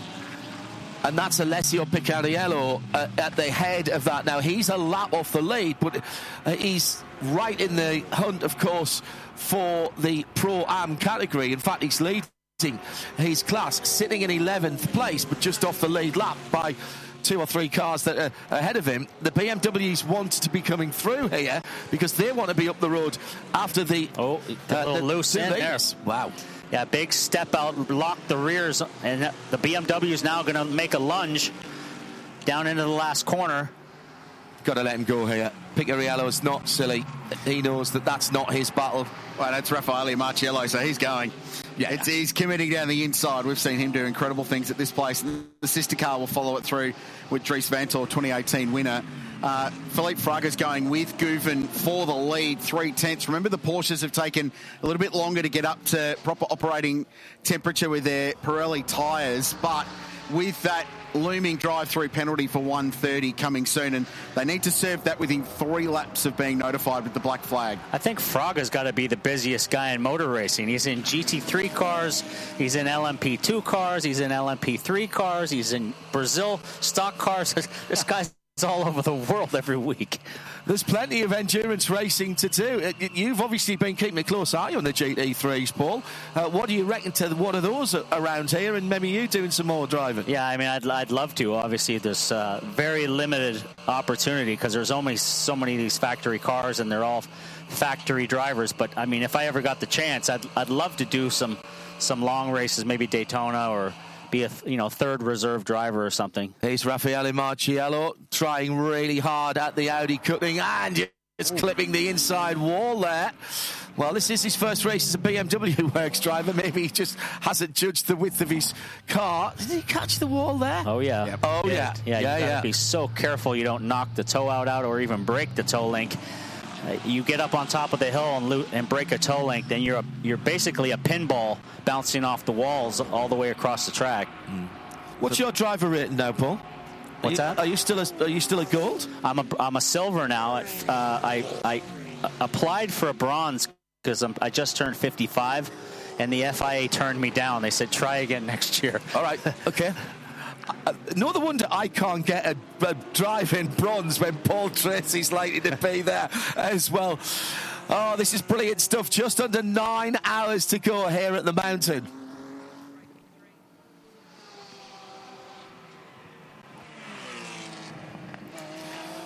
All right, I'll head back down. I'll come back up and see you later. Thank you, Paul Okay. Tracy, for joining us. Okay. Great to have uh, PT and his insight with us. Looking very sharp into silver driver. I'm going to keep saying that, Paul, but I, I want a piece of the action if you get a drive. I'll be your manager. It's just been suggested by Shay Adam. Corvette next year, apparently. Oh, yeah, to happen. Corvette. Yes, good point. Both members, uh, Shay's dad Bill and Paul, both members of the Canadian Motorsport Hall of Fame. Uh, that's cool. That's cool. I saw him drive a Lola Champ car for Forsyth Racing on the streets of the Gold Coast, and that was very spectacular. And Aussie fans will know Paul. He raced our own Will Power a lot in IndyCar racing right up to the end of his open wheel career. Cool moment. And an accomplished broadcaster as well. Yeah. When I said he was next door to us, he was NBC network talent at, uh, at IMSA for a long time. He has absolutely worked to get himself back into fitness, and he's taking this really, really seriously. Between he and Kenny Habul. We're going to have to get on our cycles again, aren't we? Yeah, no, it's Crazy. Too hard. Uh, so there's a bit going on there. So while all that was happening, Felipe Fraga bought the 130 into pit lane, cruised through. It's 345 metres at 40 kilometres an hour. So 33 seconds transit time disappears for that team. And we've talked about this for years that it can be the tiny little one percenters that can make or break this Mm. race. That you know we've had four laps of safety car so far in three hours of motor racing. So in long green flag runs, if you throw 33 seconds away, especially when the field is all compressed and locked up together like it was on a restart, that can be massively damaging for your day. The other side of that is it's a long race, so you can get it back. But man, it's it's the last thing you need to be doing. And if you're watching online, uh, either here at the, if you got the timing up online, either here at the track or further afield, remind yourself that that 130, that pit stop wasn't a pit stop. That was a drive-through. It'll still show as an extra number in the pit stop column, but make yourself a little note because it's the sort of thing we forget later on, and we'll need to uh, for you to let us know. Uh, good to be back in the box. Box one, how good's Paul Tracy? Yeah, ah. cool. Two, remember last year, its race winner had a drive-through penalty. Yep. So it's nice and early. If you're going to have a penalty, have it in the first half of the race. Gives you plenty of time to fight back. So the 130 now finds itself roughly one minute off the lead of the race. So And- and people plenty were of time to get back in the game. People were asking what was that penalty for? Are you not allowed to make error during the error changes during the race? No, that's not the case. It was the fact that they were doing it while they were refueling. Uh, while the, the hose was in the car, that's what grabbed them the penalty. Guven then by about 3.3 seconds. That little scrap that was going on behind and getting past the GT4 cars has opened up a bit of a lead again for the young Turkish Porsche sensation, who's doing a brilliant job, double stinting the Pirellis and himself. And he's leading here and got clear track ahead of him. Beautiful day for him at the moment. Supercars season 2024. A lot has been learnt, a lot has changed, and we've got a lot to look forward to. It starts with the Bathurst Superfest. Following the Bathurst 12 hour, it's time to kick off the new season at the thrifty Bathurst 500. Brace yourself for another great race, Australia. It is showtime. This year, a new champion will be crowned. Take your pick. It could be anyone's. Who gets the job done today? Ticket information can be found at supercars.com. Supercars, unforgettable. It will be an unforgettable way to start the Repco Supercars Championship. It all starts next weekend, the Thrifty Bathurst 500s. Head to supercars.com to get your tickets and get trackside and join the many people that will stay the week in this part of the world as part of the Bathurst Superfest. Lots to see and do in between the events, and then it all starts on track next Friday all the coverage coming your way in Australia, but also around the world via Superview. Supercars.com has all the information. Uh, changing of the guard again in the Supercars Championship. So looking forward to seeing how all of that plays out. We're 82 laps in to the Repco Bathurst 12 hour. We've been going three hours and eight minutes now. And the leader is Ayhancan Guven by 2.7 seconds. 49 laps. He's been in the car. 17 laps into this stint into pit stop. So there's been quite a few cars that have gone off sequence that took the opportunity of that yellow to get uh, some service done. So five cars, including Raffaele Marciello, Vanthoor, Feeney, Ojeda, and Haase especially, all took the opportunity of a yellow to peel off into pit lane. Uh, Will Brown, am I interrupting breakfast or morning tea here, mate? yeah, I think this one's morning tea. Had a bit of breakfast before the stint this morning. Now, first stint as a Triple Eight race driver. Hey, it was all happening there at the start amongst those BMWs. Talk us through your first stint there. Yeah, no, it was a fun first stint. Obviously, the BMWs came out on cold tyres, but they've got pretty good straight line, so couldn't get past them. But uh, yeah, I probably got to pick up a little bit of pace. Obviously, Brock's doing an awesome job now and some fast laps, so uh, hopefully we can build into it throughout the day and uh, come home strong. You didn't change tyres. You left Brock on your sort of lightly used ones. How's that going to play out through the day, managing the tyres, managing the driving time, and all the stints? Yeah, I think it'll be good. Uh, we double stinted the first set of tyres and then um, I put a green set on and warmed them up for Brock, being the nice guy I am, and there he goes. So, um, yeah, no, it, will be fine. I think uh, a few people double stint tyres throughout the weekend, they, uh, throughout the day. They seem to be uh, lasting pretty well. This is only your second time in a GT3 car. We did it a couple of years ago. How is it driving these different cars, Mercedes, Porsche, and whatnot? Yeah, yeah, it's definitely different. I tell you what, it's a lot different to the supercar. So uh, yeah, just trying to get used to that. But it's a long race, and it'll uh, it'll be a good one. Looks like we've got a spinner at Forest Elbow, so I'll go back to the commentators. Right in the middle of uh, BMW M Forest Elbow. And it's the Supabarn AMG car. This is the number 47 machine that's gone around. I don't think it's hit anything, Garth, and nobody hit it. Oh, no, apparently it, there has been a bit of a coming together with the triple one. Side by side. Oh, dear. Oh, big contact on the inside wall for the triple one as well as they fight over the apex at Forest Elbow. So Theo Koundouris aboard the 47 Supabarn AMG Mercedes. And that was the triple one Mark T- Mustang that was involved in that one. Rylan Gray aboard that. So straight in the pit Gray's for come to pit lane Yeah. to, to check, but that was a heavy contact with the inside wall. The rest of the field getting around. So Koundouris did a nice job there to actually calmly get reverse gear and get out of the way and press on.